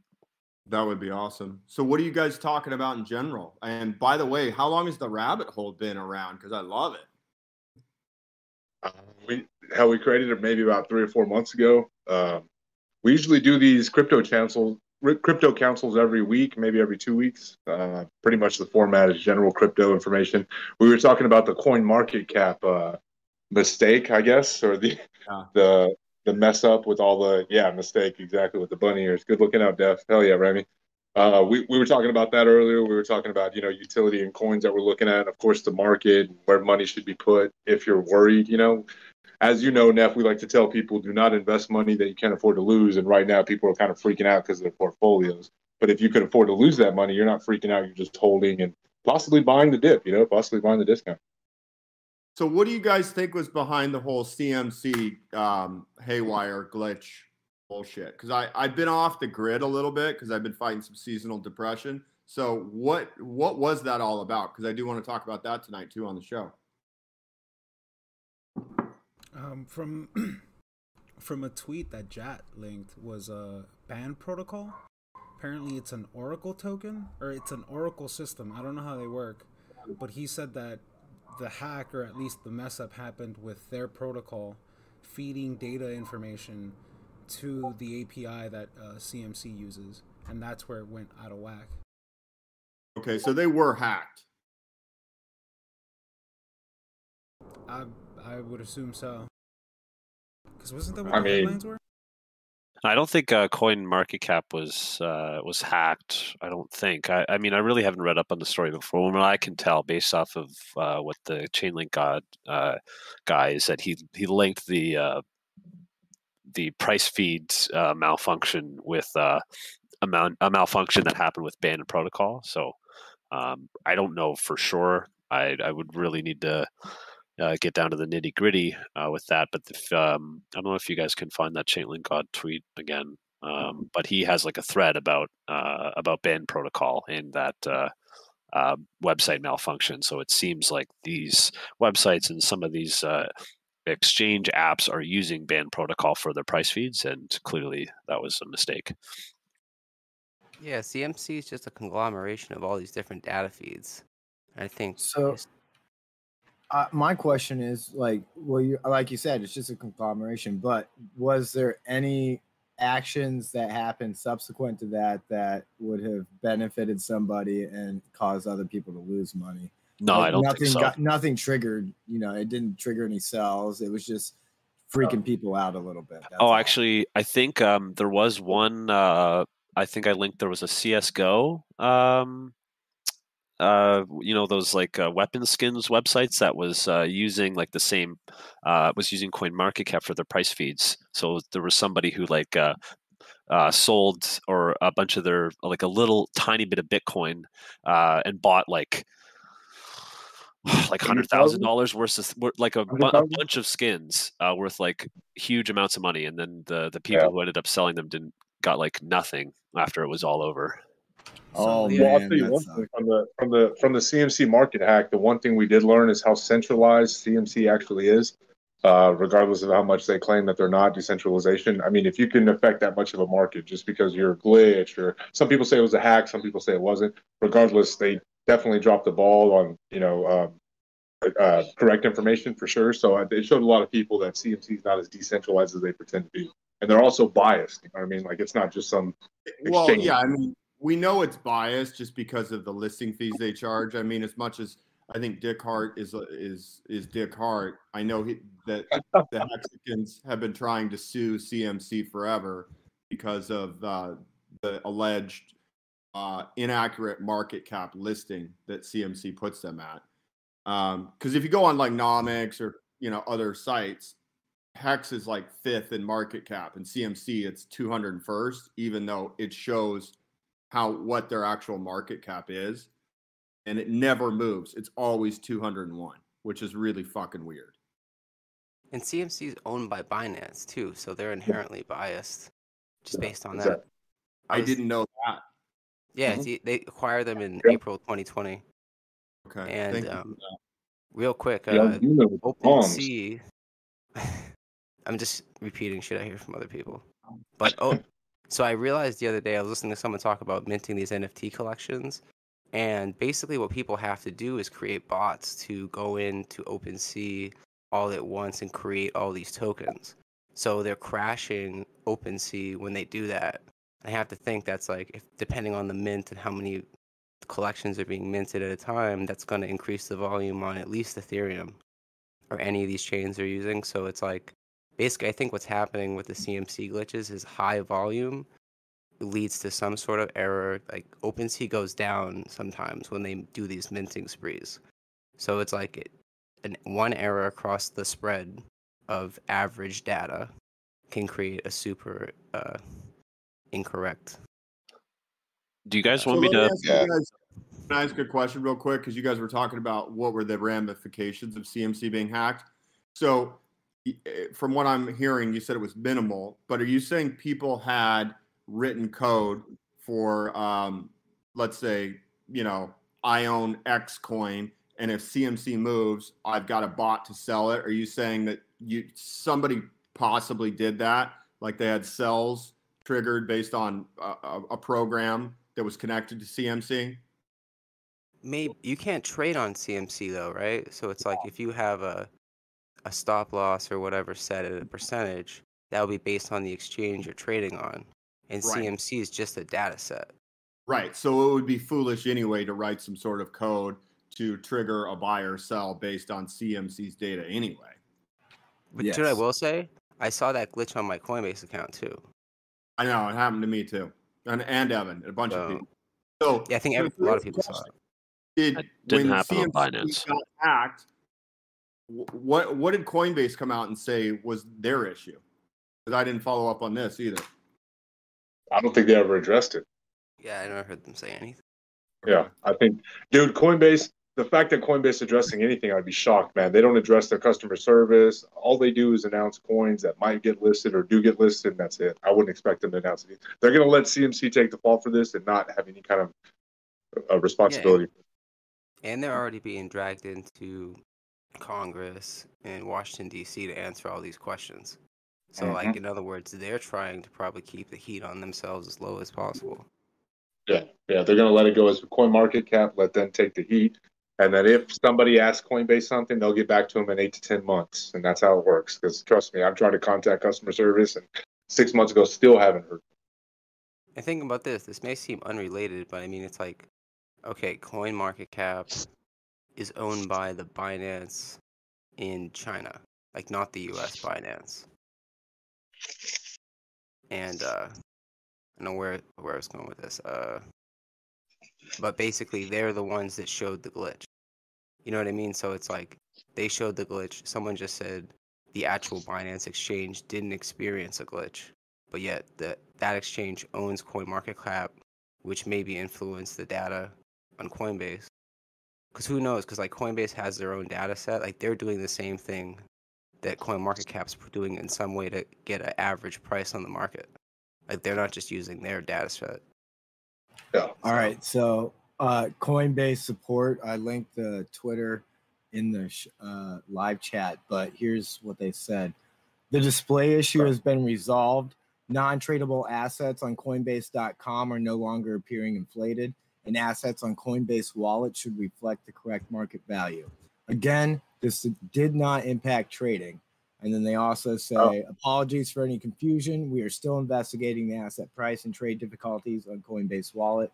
Our teams are digging in to investigate the fix and fix. I'm surprised so, they announced or they addressed it, man. I'm shocked. That was on uh, December 14th. Okay. Okay. about five days ago. CoinGecko for the win. Yeah, so it uh, it would only affected uh, band uh, like band protocol uh, is what affected the display. So I think the uh, uh, the exchanges must be using a different uh, source for their price feeds when actually uh, committing the trades than what they might display on their their front end app or or on a website like CoinMarketCap. Okay. Okay. Yeah, so I so nothing automated got fucked with. I just wonder if anyone did try to actually sell and freak out about it. There, I'm sure there's a few. Uh, loose I um I linked the uh, the MetaMask video or the podcast with the MetaMask Alpha at the end of the video um, in the live stream if you guys haven't seen it already. It's like awesome. three minutes you. worth to check out. Text, text chat. Yeah, it says yeah, uh, it's under uh, live stream text chat under TRH voice channels. If you scroll up right above the down the rabbit hole chat that you're in right now, Neff, it's like four or five channels up. It says live stream text chat. And who posted it? Uh, I did. Tell me your name just because I'm multitasking. Uh, Jat. Oh, hey, Jat. Yeah. He's in the CD Discord as well, Chris. Trust me, I know. Okay, just making sure. yeah, he just said hello to him. He's a high quality contributor. He is definitely yes. Exactly. So, so I got a question, guys. Um, what do you want me to mention about this MetaMask airdrop tonight? Because it's information and it sounds important. Well, that's the thing, uh, Neff and Jad will back me up. That this is just based on a story that we've read. This isn't confirmed by MetaMask. This isn't right, Jad. I mean, it's all speculation as to what you need to do to get it. But uh, all we know, based off of the what this Ethereum co-founder said, is that it's coming. Yeah. Okay. So, what do you need to do to be eligible? You have to join the rabbit hole Discord. you have to send, you have to send Jack five thousand Bitcoin, and then you know, and then you're eligible. It's crazy. no, but we don't know for yeah, sure. I can, uh, I can share. I can share my screen. I can play the clip, and we can maybe let's talk it. about it. Yeah, let's do that. One Down sec. the rabbit hole we go, shall we say? By the way, good to see you. Definitely not Eric Dubay and Young Human and you too. It's been forever. Oh shit, you remember me? that? We missed you, man. Here, I'll uh, I'll play the clip now. Just let me know if you can hear it. Oh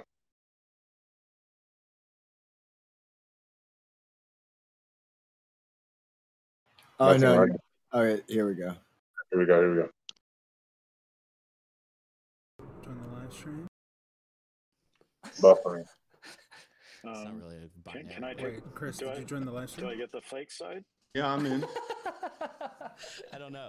I, should, I needed. Oh, do I hit watch stream? Yeah, watch stream. So yeah. Uh, All right, guys. Uh, a little smarter. Start over, John. All right. So I, All right, I, um, I believe the, the metaverse will be called Up Only by uh, ten years from now.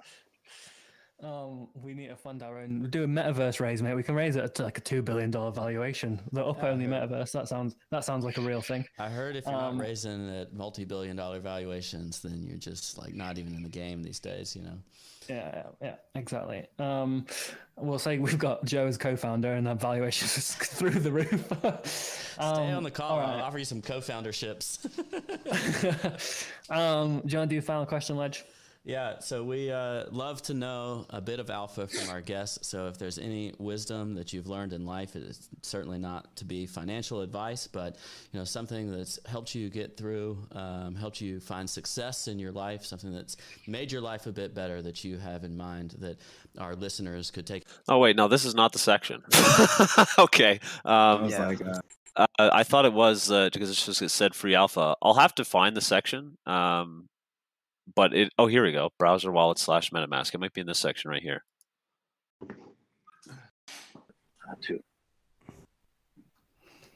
Yeah a, a, bunch of that ecosystem blooming. I guess um like ethereum started to click for a lot of people when they got uh like web uh, browser wallets. So you could sort of jump to sites and just sort of log in with ethereum right? You have your address in your browser. Um you can just instantly connect to a, a new app. And ConsenSys um, created, owns MetaMask.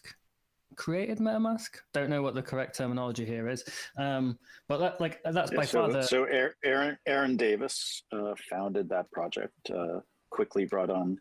Uh, so and and uh, Aaron joined ConsenSys very early. Um, mm-hmm. So effectively brought, uh, I don't even remember what stage it was it was in, um, the, the MetaMask technology, uh, but it was super early. Uh, and I'm sorry, guys. I don't really want to play this for six minutes, but I, I this is in this podcast, but it's also an hour and 50 minutes long, so I have to scrub through it to find the actual timestamp. I thought it would maybe easier You to find. Cutting that off, I was falling asleep. Yeah, check it. check in the link. Check check uh, 20 minutes in. It's when they start talking about MetaMask, so they, they might mention okay. the airdrop then. It's about six minute okay. section. Okay. Can I ask another airdrop question?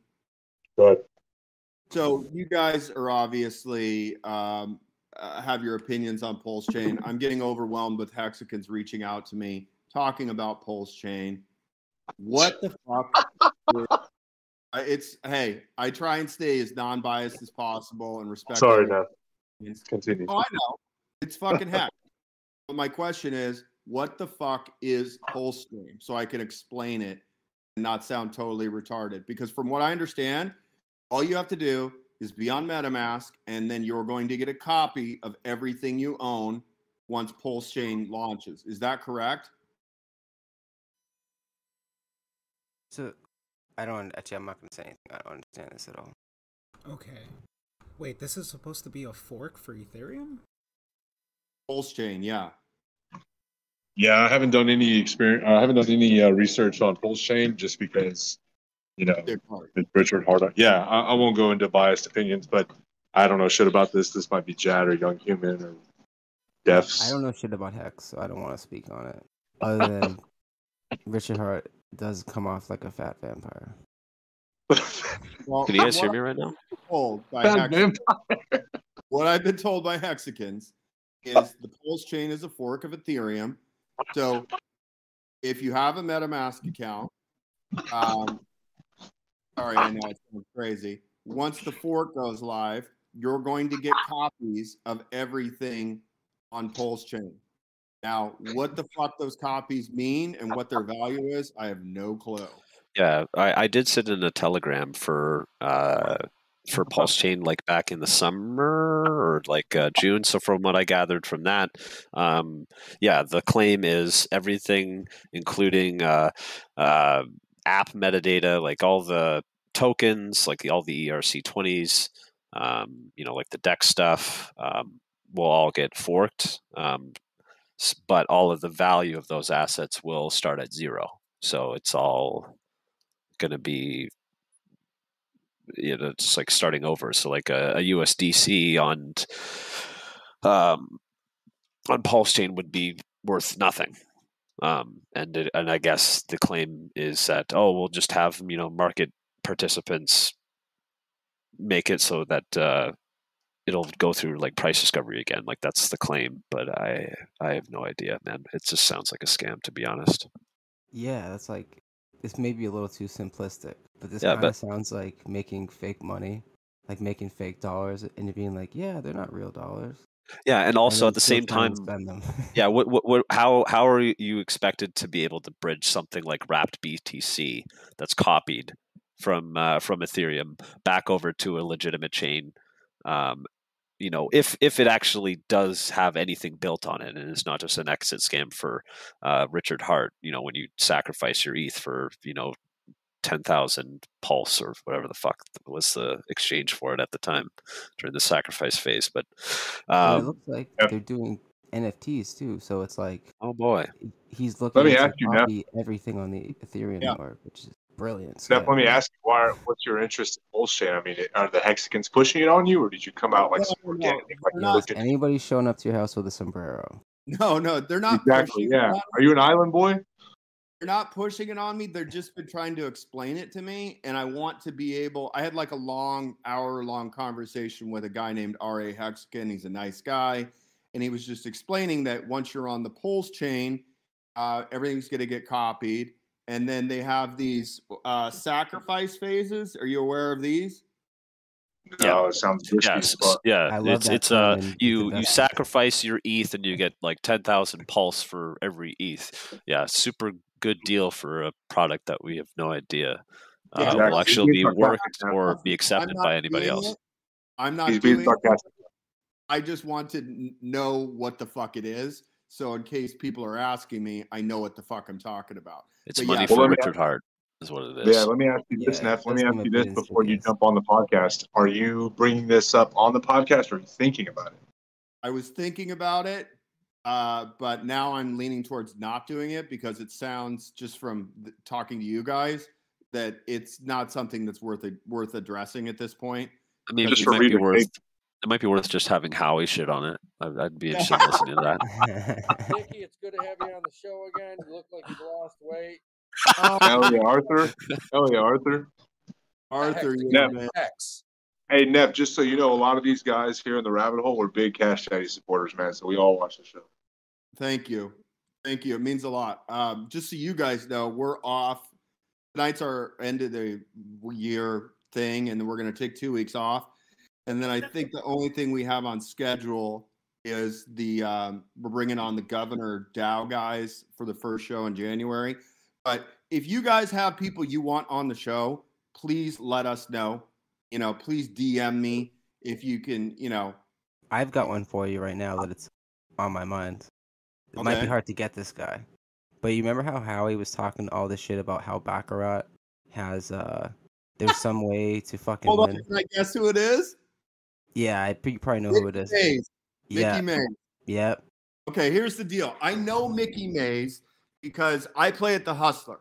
Oh and if you, guys are, if you guys are big card players, he was in the big cash game about a month ago with Garrett Adelstein and uh, Tom Dwan. And this fucker flopped a fucking set and ran up 400 grand at the table. And he was just fucking, everybody's like, who is this guy? He's covered in tats. He's a fucking Bro. weirdo. And I He's a real like demon. He's a demon. But here's the Yeah. thing. Hold this up. I started watching last night the interview he did with No Jumper. I yeah, I just watched that shit too. Okay, Everyone so should watch that. everybody should watch this shit. So he claims that he's uh, uh, a baccarat player and that he has a system, and he's been kicked out of casinos, and he wants to sell the system for fifty million dollars. First of all, there's no system in baccarat outside of edge sorting that like Phil Ivey did. It's a fucking coin flip game, and you lose fifty cents on every hundred dollars if you play, you know, play the game. So anyway, you guys got to watch this fucking interview. He's he looks. Nobody knows how old he is, but I'm guessing he's like 35. And you should watch the Hustler live stream. Just go on YouTube and go get Hustler live stream, and you'll see how fucking weird this guy is. But he claims that he did what was called body brokering in Florida and rehabs, but he does it in a really sketchy way and says he was just buying chairs instead of people. And Yo, he just says he was setting up pharmacies. Basically, he's like, he and owned- can't explain it. he says he owns Yeah, okay. 300 Pharmacies. 300 pharmacies, which is like the if you own a pharmacy, you have the feds on your back on a daily basis because of controlled substances. The guy's a fucking liar. But he showed up out of nowhere and everybody's like, "How is this guy playing in the highest stakes poker game in the world?" He's either got trust fund money and check out his Instagram by the way because he posts pictures of him like doing dominoes of $10,000 stacks of money in his Vegas fucking hotels. Anyway, Nobody knows who he is. He was definitely trying to impress fucking Ivey at the game. Ivey didn't give a fuck, but he ran up his stack to like 500 grand, pissed it all away, and left up $1,000. So when you can blow through half a million dollars liquid, you've got money. But there's a lot of theories that this guy may be laundering money in Vegas playing Baccarat, willing to take. It's called money management. I think he's got a bunch of this dark money. Like he's got, he's probably doing a lot of fucking weird shit with people in back end games. And so he's got access to capital like that. I I personally think he's a trust fund kid because you don't Oh, and he admits he has rich parents. right, but basically. he claimed he claimed he was homeless in New York City doing crack and living in a fucking park at Oh, night and working on Wall Street. and then works on Wall Street with no no education, uh set set all these records. He's like the king of just everything falling in his lap at the right place. But it does fit the profile that he's in his mid 30s. He gets his trust fund bequeathed to him, and now he's sitting on a fucking pile of money. If you want to go, Kind of like a Dan Bilzerian, right? total. Yeah. He's Dan Bills part two. But if you want, But it's a lot more. It's a lot more interesting though. absolutely. Because you know what I, you know what I thought? Because I watched the No Jumper interview and I'm like, this guy is got a very fucking seemingly full of shit story. And then I watched a couple of those poker games where he legitimately does beat pros out of a couple hundred bands. Correct. So it's you like- also flop fucking lucky. When you Right. a set of five fives in a game like that, those guys are playing hardcore meta meta in game poker. It's not a fucking two three game. I mean, they'll they play very very. Um, it's five D chess is my point. They're willing to fucking call down massive pots with ace high because of you know the the structure of their game. So it's fascinating. There's no way we'd get him on the show, I don't think, um, because he's just so big right now. But that that that interview screamed to me he's a compulsive liar. And the guy claims he fucks five times a day, by the way. Okay. Yeah, and he goes to sex dungeons and just bangs Yeah. like ten girls. Yeah. Dude, there's no way you have that much nut. You have to be chugging celery juice and be Eric, popping zinc Eric, all day. Oh, and I he doesn't do drugs that. or swear, but he, He says suck my dick all the time. He says he will tell a woman, "You're second on the day, so I can't nut in you because I can only nut twice a day.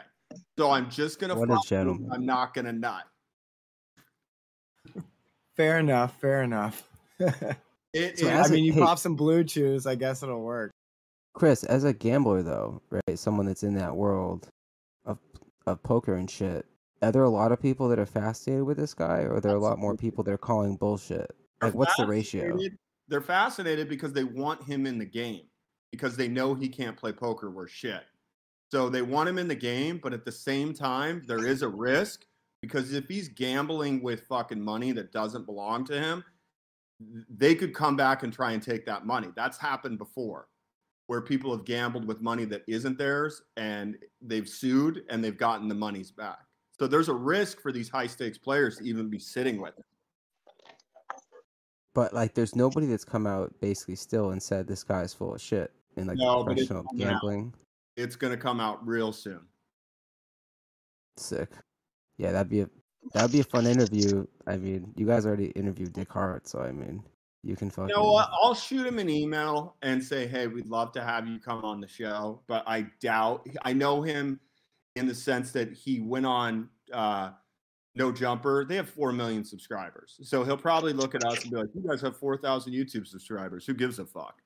So But but not for nothing. Sometimes that's a it's good pretty thing. on brand for him. It'd Yeah. on brand. well, he did claim that he uh, created. Shout out to Arthur with the awesome soundbite, man. Homeboy claimed he created three of the top cryptos. Oh right, there's that. Or- Or he said he was responsible for bringing it to the social media influencers that blew them up. That's kind of like he kind of walked the line between I created it and I pushed it to social media influencers. And to me, Uh, yeah, okay. Right.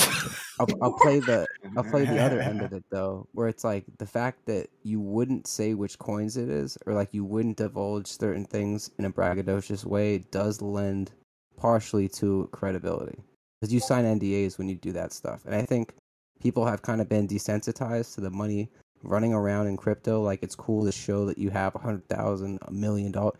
The smart people aren't showing their wallets, and they're not saying how much they're getting paid because they know that everyone can go on the blockchain and track where all their money's at once they know the first. They just need one transaction.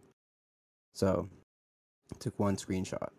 Well, I encourage all of you guys to watch the No Jumper interview because then he basically said he didn't couldn't explain any crypto um questions. He did sound like an idiot with crypto.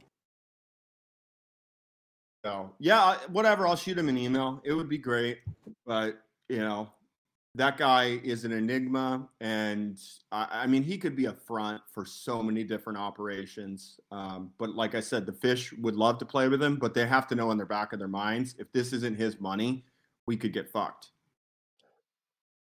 Speaking of uh, celebrities in crypto, I saw this on Twitter the other day. There was um, uh, a photo of some uh, developers in Paris Hilton back in 2016, which making people speculate that Paris Hilton has been holding ETH since 2016.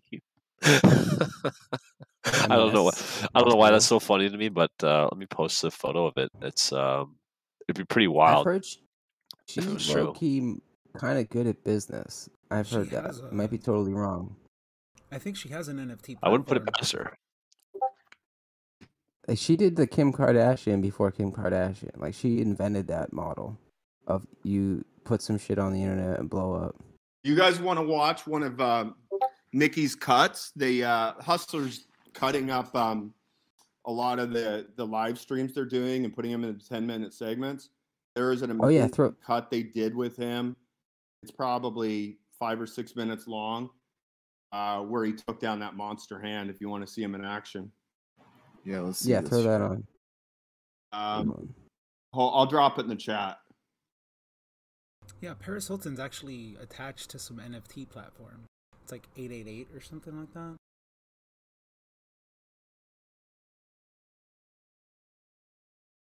Keep in mind, he is sitting in the table at a table with the best players in the world. Yeah, see, this was my thinking too, where I'm like, okay, if this dude's totally full of shit, he shouldn't be able to have multiple instances where this happens. That's the thing. Oh, So it's like a mix of both.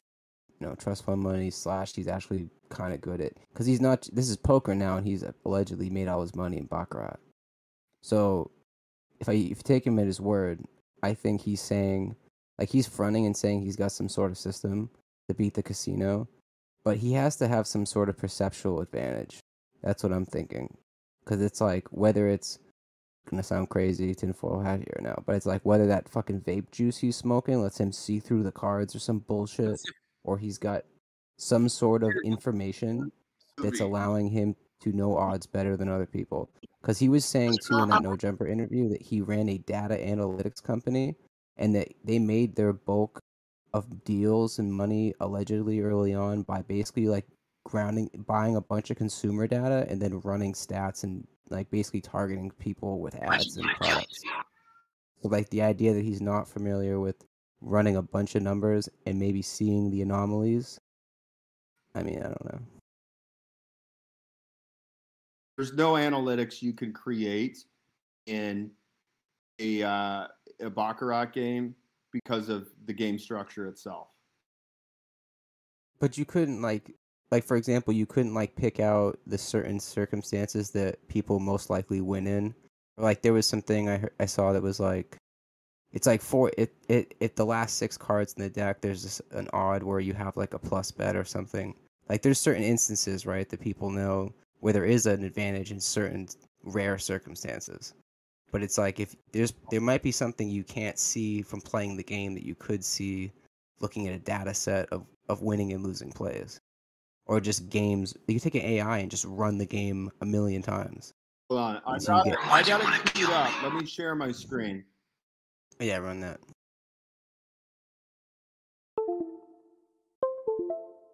This guy's a fucking clown. All right, share your screen. Entire screen.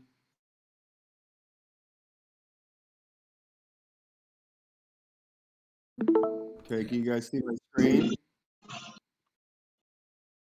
Yep. I don't want to kill you. What would I do without you? Go back to ripping off mob dealers? No, no, no, no. You, you complete. See it right? Yeah, we see it.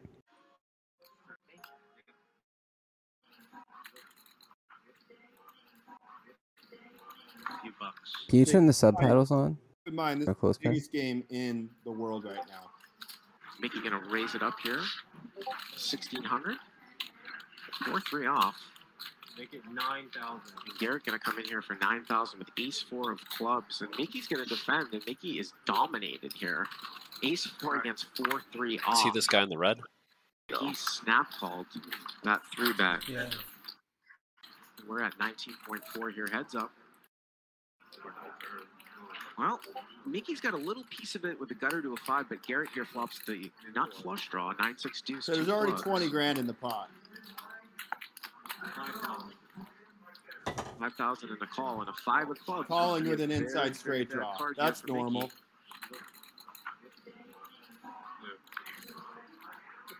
Turns an offsuit six. Check. Garrett is checked here, so let's see if Mickey is going to take. Looks like Okay. he's. Yeah, Yeah, he just checks it back. Does not bluff at it here. And the river's Wow. an offsuit five. Oh my god. Well, Garrett doesn't have anything, but Mickey hit a miracle. Wow. Check. He's, Mickey's. I don't think Mickey's going to get paid off here. Garrett has clubs in his hand. It's just pretty difficult for Mickey to have a bluff here when some of the straight draws pair up. 15,000. Mickey going to bet 15,000. 7 8 gets there, Nick. Yeah.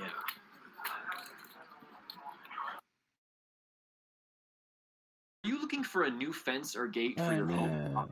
Type Hold in your address and drop the red pins to.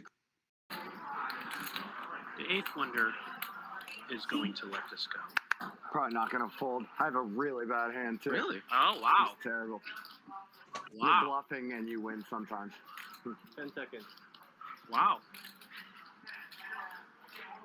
Hmm. Just putting him on a different hand, I guess. Uh, I, I don't know. Time. Such an interesting game, Bud.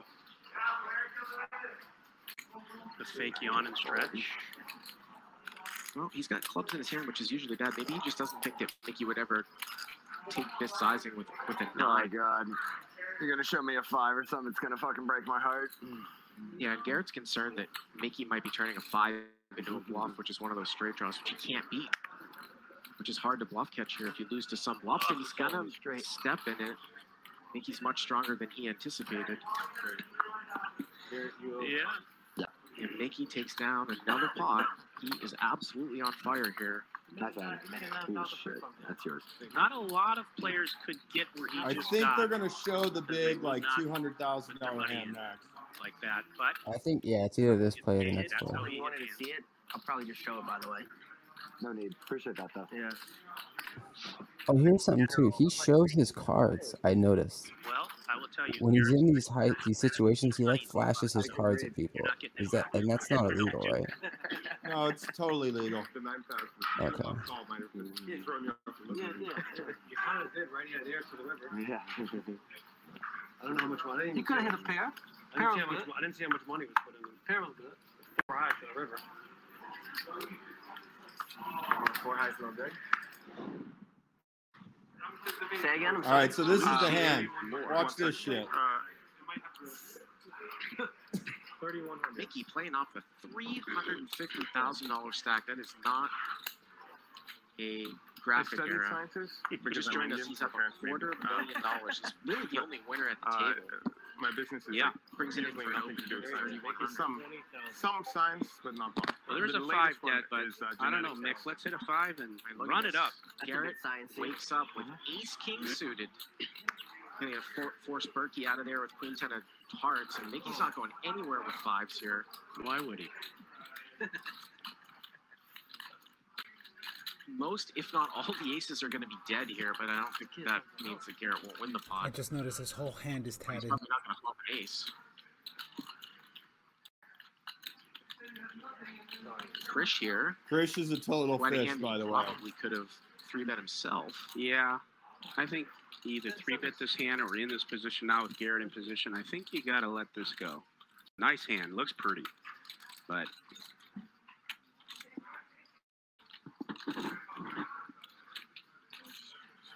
Mickey with the I don't give a rat's ass look and taking another hit off his lucky vape. So Krish calls, but Lucky folds the ace five suited. So we know that there's one five left on the deck at the most. This is our dead and one five dead. Yeah. There's Wow. The king. There's the king. Don't think Garrett's gonna win that much here from this one. Though. Oh, he checked it He back. checked it sneaky peeky. Oh, is he gonna induce a little bit of a little bet here from Krish, or is Krish gonna smell it? He smelled it out. Or he might induce a call here from Mickey now that Mickey's picked up a gutter on Yeah, the exactly. I think he will.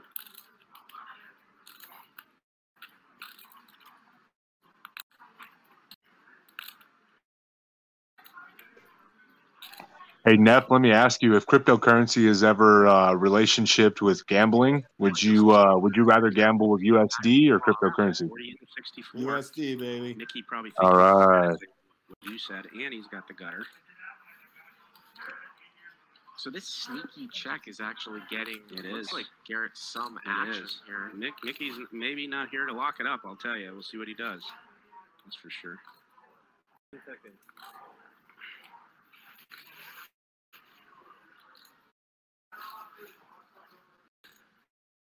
This looks so bluffy from Garrett on the button.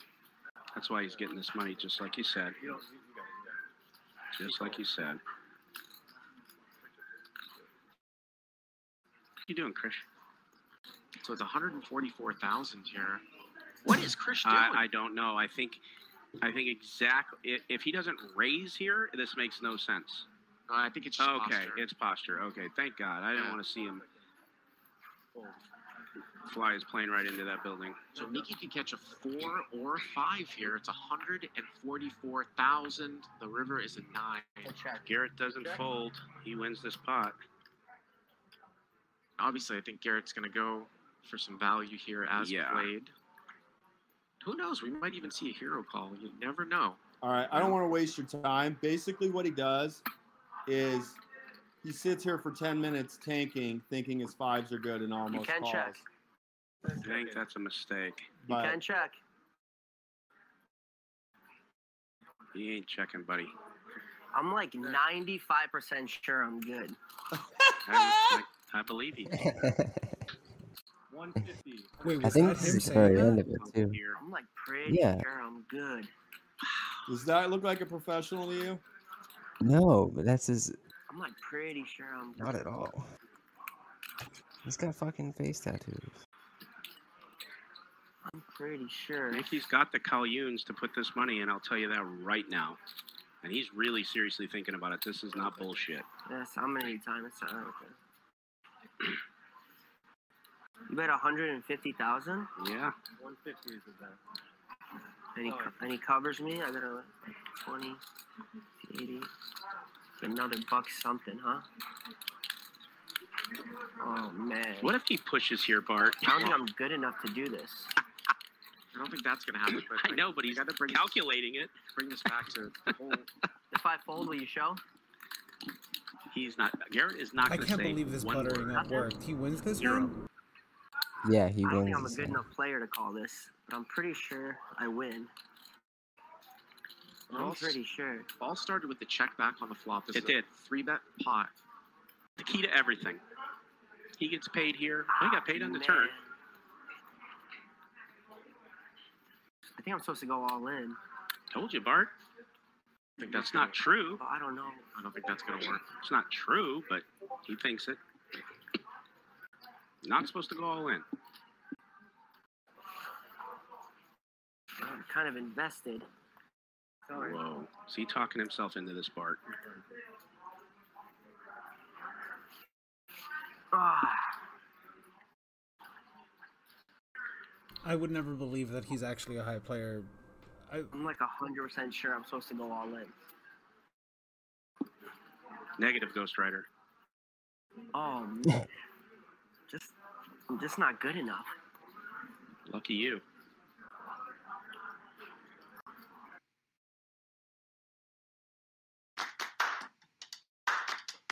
This just reminds me of like when I used to see my uncles like play poker. They would never do shit like this. It was always dead quiet in that room.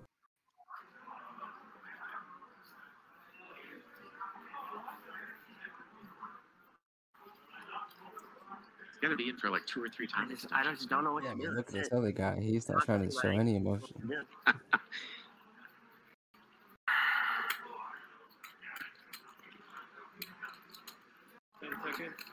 God. Um, I'm, s- I fold. Can, I fold. Can you show me? I'm confident I'm supposed to go all in and I win. Not showing you nothing, buddy.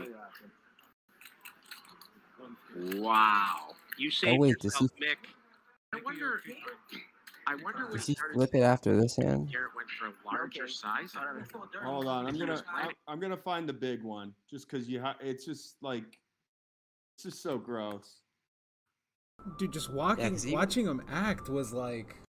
It's pretty funny. He's not fucking around though. That's not posturing. He's literally thinking about throwing another 150k in there, and you just don't do that. it tells me that it's like he's got a half a million dollars to throw around. What what's he doing? Something's fucking fishy. Let's see here. This guy is ODing on fucking Down syndrome right now. This channel, by the way, is fucking awesome. They are playing the biggest games in the world right now. The fuck is this? Is it against that Asian dude? Oh, hey, Luna hit an all-time high. Fuck yeah. Oh, God damn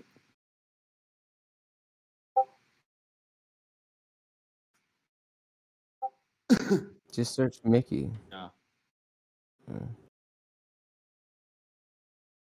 Oh, I think it's that one. It's this one. with one. that dude. Yeah. Uh, It's this one.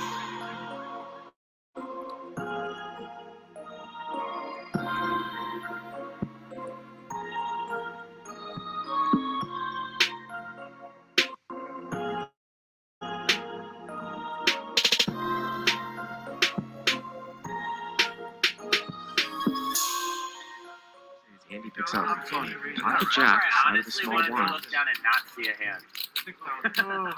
Where he is trying to back what he is stuck. Wow, Nick folds king ten of diamonds. I'm not sure if it's that away from the table or not, but he's gonna get action here from Mickey. With the ace ten off. Oh, a three bet. Three bet here from the straddle. How much are you playing? And here we go again. I have like, uh, I don't know, 50. These two again. No, less, less. 15, 20, 25, like 35 ish. 35 behind? Yeah, here. We have him at He has 46. 46,000. He doesn't even know what he Like has. that, if you I can count it. I think that's part of his fucking shit, though.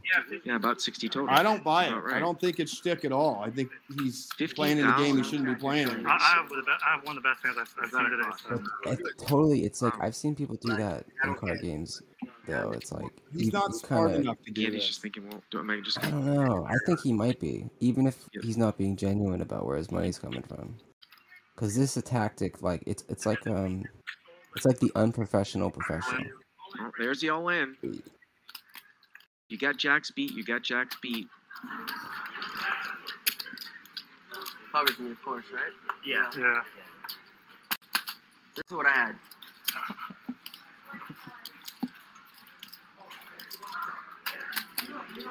It's almost like you're not playing your best game if you're automatically underestimating the guy as someone who shouldn't be there when he's sitting there counting his chips. I'm gonna take it. Don't Gonna worry, take a time extension. It's a 2K straddle in this pot. Again, it's a 2K straddle here in this pot. So wanna go less and run not. Well, he showed him his uh, hand. You know what I have. I, I, I feel like going once today, to be honest. I feel like going once today. Yeah, and he wants to get his money back. So 2K straddle. So call this and just go once? I don't know what you have. I, I, I just want to play this one. I just want to play this one. Um, yeah, I just want to play this one. Well, there's no playing. I mean, there's nothing I mean, I to just play. want I guess what he's saying is Paul uh, Paul needs Go phone. I think that's good. I mean, Andy has put Mickey in here, but this was a 2K straddled hand. So Mickey started with 30 big blinds effective, but he's going to get four bet after he three bets out of the cutoff You straddle. have aces? Tell me this. You have aces? That's fair. I, I don't have aces. I don't Okay, have I call. He calls. He calls. Uh, One let's go once. hundred and twenty-three thousand. I'm, I'm Asian, man. I, I don't like saying it. One time. Okay, I, I hate saying before. I always lose when I say what I have. Okay. Yeah, just go. One time. Just go, yeah. Big one. If I lose, I'm gonna go home. Yeah, just go. Let's see. Andy, a big favorite here. Here we go. Oh, ace in the door. Okay. Andy's gonna need to catch backdoor clubs. He needs to catch a jack. Oh, a hundred and twenty-three thousand one hundred and fifty dollar pot for It's like Mickey. about sixty thousand. Oh, how Sorry. brutal! I, give, I don't know if I told you about me, but I always give action. I'm like super it's all easy good. about it. Good. Just so you know, like. Yeah, it's all good. Once it's with you. Meaning I'll make sure it does. Actually, guys, you never give me. Are people You gotta these games usually call. talking? You want me to play the nuts? No, I'm kidding. I'm kidding. I'm kidding. my nuts. Oh, I think we've all been there. Maybe not for this amount, but not having the best session. You get it in really good, and then oh.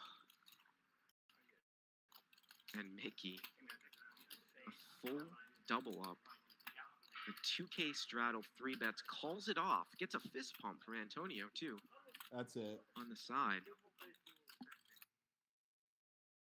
Try and get him on the show. Yeah, that'd be a dope interview, man. He's a sick monkey. I don't believe he knows how to play cards. I really don't. I think he's. You need to get Sam. Ask him about those sex dungeons. Be like, what's up with that, bro? Well, I encourage you all to watch the uh the no jumper interview because it's comedy. There's no way any. I mean, anybody with half a brain is like, this guy's a compulsive liar.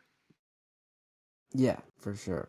I mean, he's definitely not being honest about a lot of shit, for sure. Hey, Neff, Neff, let me ask you: Are you guys planning in the future to have uh, Dick Heart back, back on, or No, I don't is that think a, so. a dead conversation? I don't think we have any Okay. plans to. I mean, uh, I think a fire conversation. I know this probably isn't possible, but I think Howie and Dick Heart talking about the effects in the the future. I think that would be one of the banger episodes in the future. Yeah, you need to just let Howie and I love Howie, man. just take the gloves off and go in. Oh, fucking Yeah. Howie. We can get some sponsors for that, you know. Everlast. Yeah, exactly, Remy. Everlast would probably sponsor it. Uh, Geriatrics for America would probably sponsor it. Uh, Buy it, put it in your IRA. Dude, Jake Paul could promote it. There you go. There's no ETFs with hex in it, man. Look, That's I'm shocking. to help you out. Hey, just so you know, we're we're waiting to hear back from Coyote, but I know he's got a lot of shit going on. But the goal is still to get him involved in you know platforming our coin whenever the fuck that happens. So I talked to uh, Valley, and I guess he's going to reach out to him again soon to make that happen. Awesome. Awesome. Just want to get No pressure, man, because right now the market the market's not really being uh, favorable to the new, you know, the new project. So no pressure, no rush. Yeah, and it's just so hard to get us all on the same page. And Howie was out here traveling a bunch and working, and you know we've all got shit going on, so we'll get there. But yeah, what do you what do you guys think is going to guys happen? ever coming up north? Uh, up north where? California, Sacramento area, Bay Area. Yeah, yeah, we'll figure something out uh, uh, to come north. Those are pretty easy runs, so we'll figure something out. So cool. Um, but where do you guys see this crypto uh, market headed right now? I'd love to hear your thoughts. Tether's gonna crash everything. That's To the moon for real. Ooh, Love it. I think you're right. real talk. Yeah, stay away from that. Uh, if I'm trading right now, I'm really not trying to keep any money in Tether. But I think you're right. I think that'll just be one of the first dominoes. Because the second domino that's going to really impact people is the fact that all of these exchanges use Tether as a medium. So it's like, it's going to happen there, right? Like, are exchanges going to shut down? Like, when Tether gets.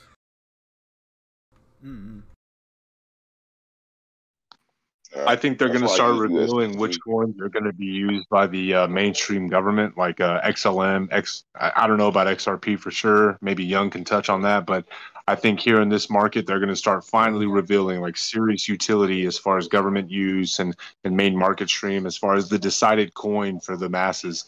Um, I, I, I wouldn't be able to recommend which one, but I think with all these coins falling by the wayside, like Elon Doge Mars and Saitama Inus and all these other knockoff shits, I think it's finally going to pave way where the government's like, look, this is the regulated, this is what we're using. Everybody get on board. I don't know if it's going to be in the month, next month or two, and I don't even know, maybe by quarter two of 2022. But definitely, I think it's paving the way for an announcement that's going to be big, like decentralization um, morphed into centralization by the big corporations and the governments that are looking towards one coin to make it the massive transactional coin. And they'll have their own metaverse. Amen, Howie. I love you, Howie. Yeah. Well, I'm gonna see if Howie will join. So you guys right choose USDT over USDC? You get the real Howie in here. Dude, if Howie joins in here, I'm gonna lose my mind. If Howie jumps in the rabbit hole, I'm gonna lose my goddamn mind. All right, man, get a bucket, man. He didn't look. I'm like gonna he get had him a, He didn't look like he had a fun time on Broken Simulation, which I thought was funny. Who? What? Keep them coming, Arthur. You're doing great, man. Fantastic timing. She's like, like- "Come on, man!" If anything, I think this is a good spot to end Crypto Council and let's just chill out here. Yeah, yeah, yeah. So everybody listening, thank you for coming. Awesome crypto council. Thank you everybody joining. Let's get it down the rabbit hole and cut this one. Yep. Also, remember to watch uh, the new episode of Cash Daddies dropping soon. Uh, don't know when, but you know, keep an eye out for that. Shout out to Cash Daddy. Shout out to uh, Chris Neff for joining us. Thank you guys. I'm gonna, I'm gonna have to say. Uh, anybody else got anything to plug? Uh, follow Dave Sarah, right? He needs to I'll, subscribe. I'll find out. Guys, Dave Sarah. Howie can join us right now. Can you tell me the best way to send him a link? Um, Moon, send that in